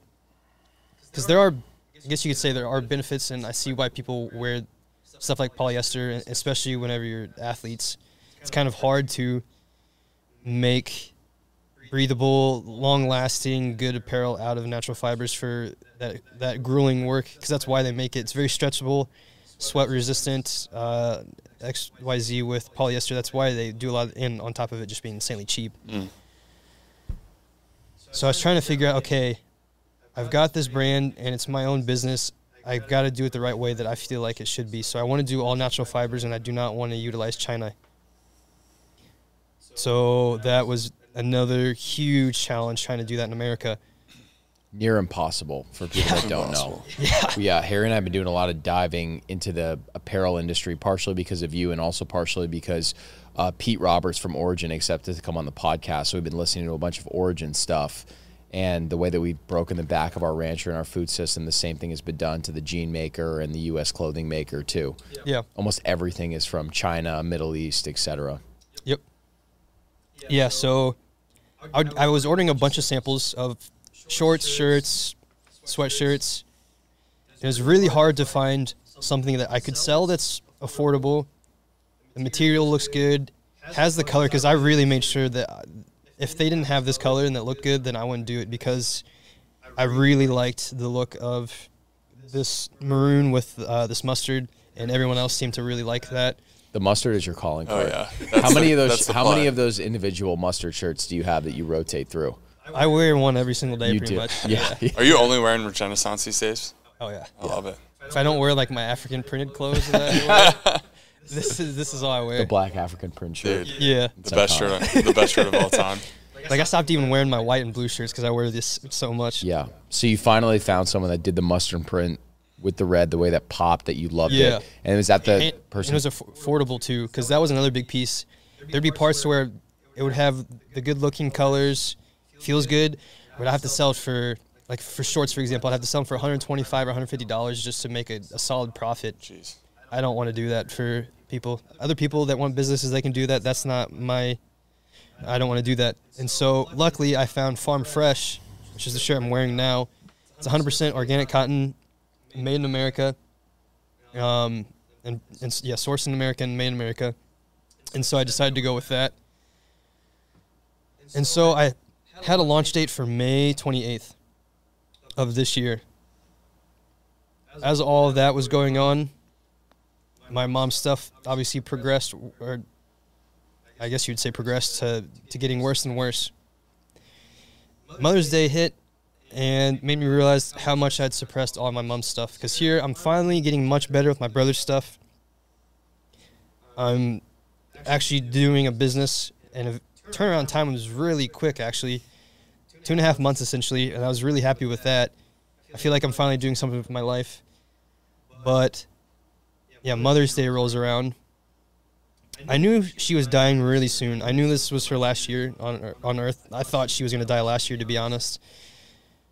I remember it was around 10 or 11 a.m. of Mother's Day. I parked into the parking garage of Whole Foods at the Domain, and I don't know what made it happen, but as soon as I parked, my mind just went crazy to where all of these images of the past with my mom happened, and then thinking about the present right now, and then realizing that there's no future with her. And so I immediately left, and I drove for about three hours, and I was just yelling and screaming and just letting it all out. And then I remember to where I was at living at that time, there was a school nearby with a track, and I was just walking around for hours, just bawling my eyes out because my mom was dying very soon. And I also remember that day was the day I essentially said my goodbye to her. And she, I mean, she knew it too based off of her response. But that, yeah, that wrecked me. And that wrecked me for the whole month of May to where I was barely doing anything outside of just trying to get the brand launched and try to get social media going. So I'd go to this coffee shop every single day, do the work, and then just come back home and just essentially be a vegetable. I was definitely still smoking a lot of weed and trying to numb myself because yeah, it was just obviously really hard. I had a really great mom. Um, that yeah, Mother's Day was terrible. um, so continuing on, I had the launch date of May 28th, which is Memorial Day weekend. It's that Sunday. I had it set for noon central. That Friday night, she texted me out of the blue asking for my website, which I found strange because before she really declined cognitively, she texted me and called me pretty much every day. She was that type of mom. But as she declined, it had to be me doing all the outreach for the most part. So whenever she reached out for that, I was okay. And now I realize why she knew she was dying very soon. So Sunday rolls around, my brand launches. Really happy with my pre-sale launch and everything. I think I did, including that day, almost 10k in sales. Yeah. So I was very happy with that, and that was just literally shirts. That's all I had. I had two shirts. Um, so it's like cool. And since that was Memorial Day weekend, I always see people doing cookouts. It was around 4 p.m. I'm about to turn right onto Mopac to head to a friend's place to cook out. And I have on my dashboard something to hang on my phone, and I see my aunts calling me. I knew right away what that meant because neither of us have called each other in I, probably not since we were last together with all my brother's stuff. She answers the phone and she says it to the best of her ability that my mom died. So that was just wild. Here, I am at the highest point of my life, arguably, because I just went through fucking hell of an 18 months. Not thinking ever in my life that I'd ever start a business. Two and a half months, I started a business. Really successful pre launch and just amazing support to one of the, the second lowest point in my life and hearing about my mom passing. This is also what's crazy about what doesn't kill you makes you stronger because it's so true. Because it obviously sucked. It was it was way worse seeing the condition she was in the last year and a half before she passed. But this is also why it's important to have really good friends because I went to that cookout eventually, but then after that, that's when I went to your guys' house. And so, yeah, that's just having that massive support makes a world of difference, especially comparing then to the months after my, my brother passed and just where I was at mentally. Mm. So I went to the funeral. And that's actually the first funeral I've ever gone to to where um, I felt for the most part at peace. And it was a very beautiful celebration, just hearing all the stories people had to share. Because talk about angels, she she was definitely a guardian angel. Um, I mean, oh, growing up and in college and whatnot, I stopped talking to her as much because she was quite overbearing with a lot of stuff, and she wanted to be up in all of my business. But it's it's just her being her. Um, fortunately, the last three or four years of us together was amazing.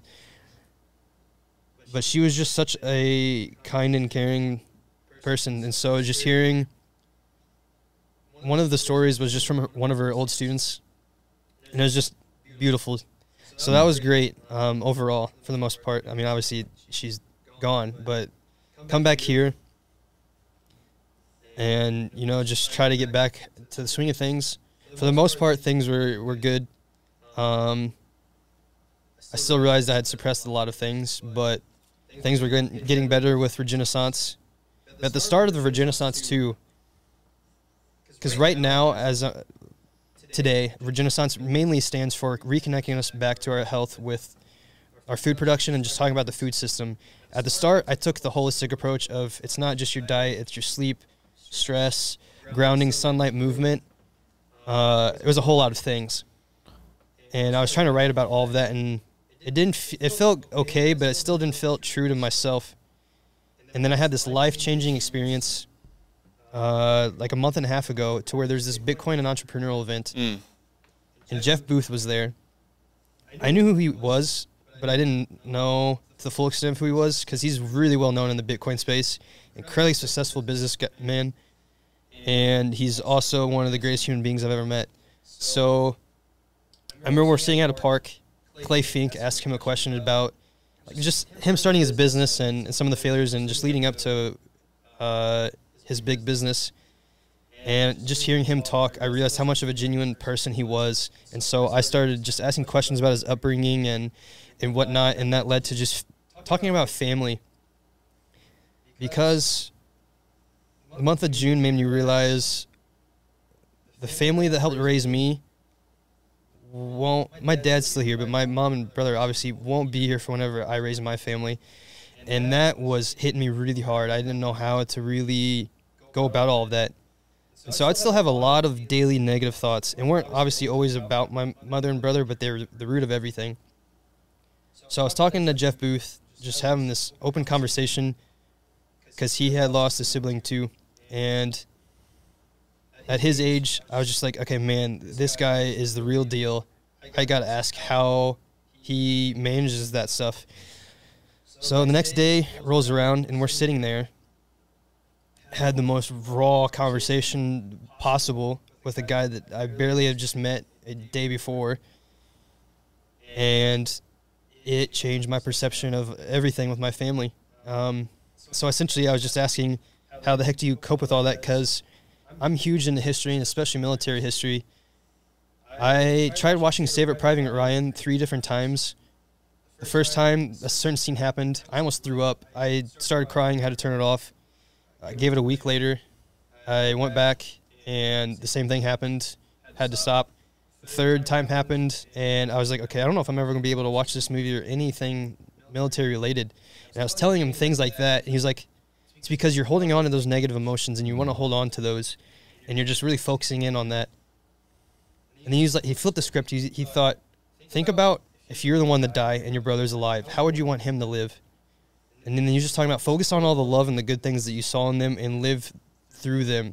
And I, I've heard that before, and that's why I don't know if it's just at that moment how he said it and just where my head was thinking that immediately clicked to where it made so much sense and 95% of the negative thoughts went away immediately. Wow. Um, to where I'm, I'm really more at peace with all of that jazz. Um, and actually, it was a couple days ago.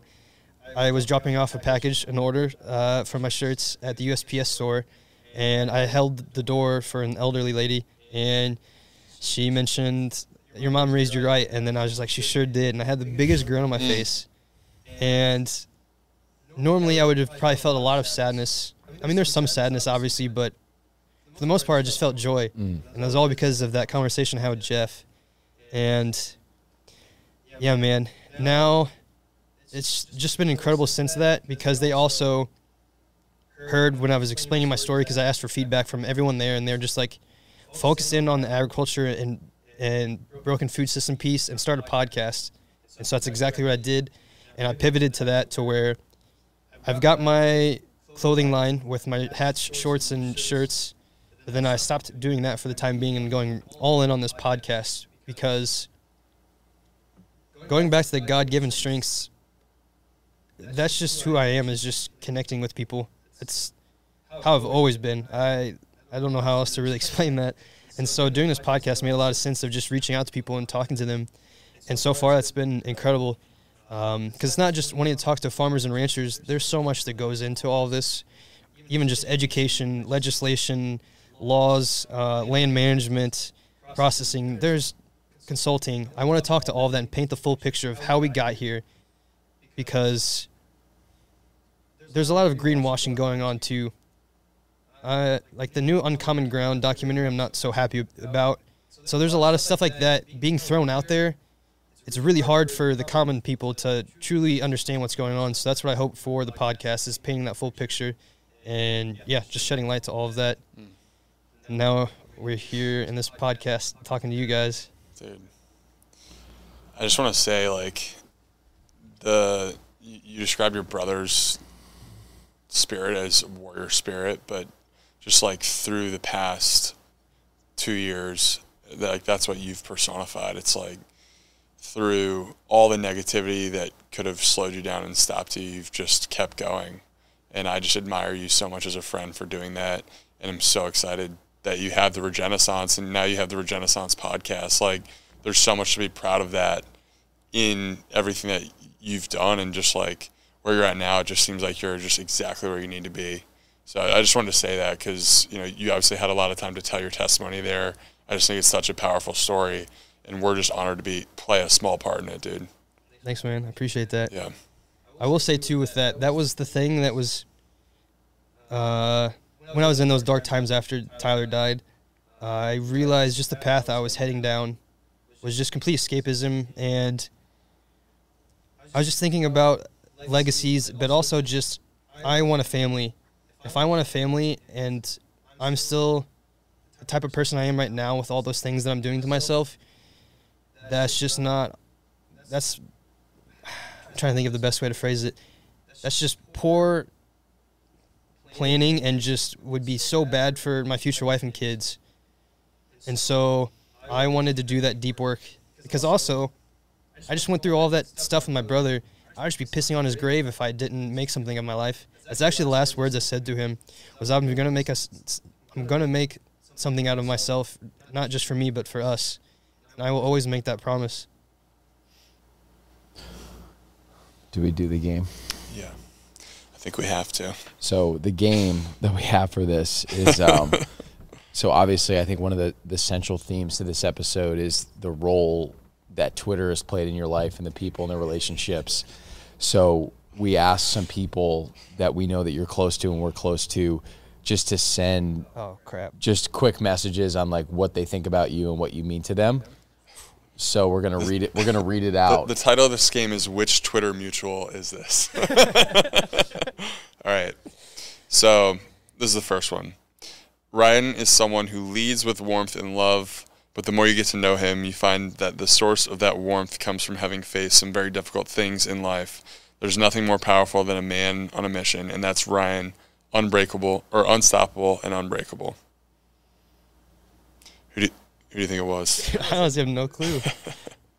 That's great though. Kellen. Uh, I feel like it's gonna be impossible to guess who wrote.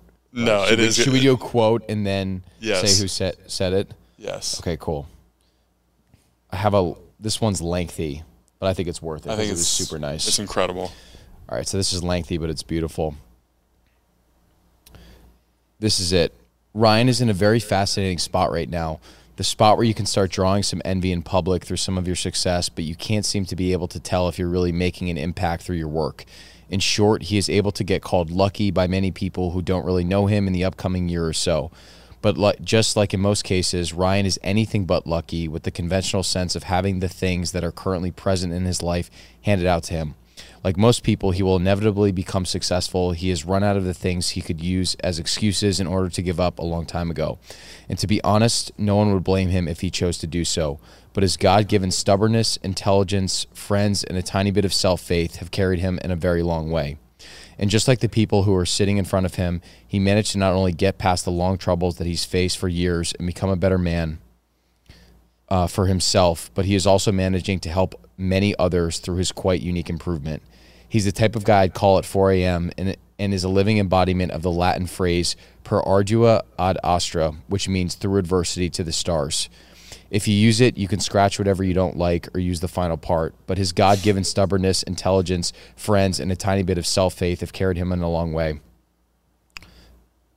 Oh, so so he that was him trying to ch- tone it back, but that was from George. So George is Italian, so a little bit of broken English, but I thought that was really nice, that's awesome. and a lot of it was true. I've got one more. Ryan is an amazing example of taking something that would break most, the loss of his mother and brother, and using it to propel him and making a difference in the world through his Regenaissance brand. His genuineness and willingness to help others is, is admirable. I'm glad that I'm able to call him my friend. And I'll read one more too. This is from Michael Amons. That's from Earth Poppy, by the way. That was Earth Pop. we didn't ask Sir Barefoot. We should ask Sir. Ah, Barefoot. yeah, true. Oh, he's a man. Okay, so Michael said, I was once talking to a mentor about some major life changes I was making, and he said, quote, You're transmuting your pain into your purpose, end quote.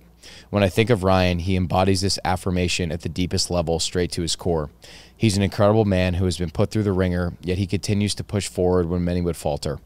How often do we see people face a fraction of the difficulty that Ryan has faced over the last several years and give up, turning to various coping mechanisms in order to hide from the pain? Not Ryan.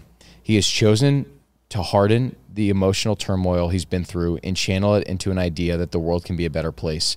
That perhaps through his actions he can manifest change such that others may not have to endure the suffering that he has. The strength and resilience required to maintain this attitude brings tears to my eyes, and I aspire to embody to it someday. I am incredibly proud to call Ryan Griggs a friend and a brother. Dang. Those are great. Yeah. Thank you for sharing, man. We've got a few more that we can share with you, but I think um, in the interest of time, you know, your story is just something that I think is going to live on through the brand that you create with the Regenaissance, and the more time and energy that you invest in that, like it's just going to continue to share this story of healing, like you said, the two pieces, regenerative agriculture and the Renaissance, and I know Brett and I just like love seeing the the brand everywhere. We see it on online, and we're just like it's spreading. So.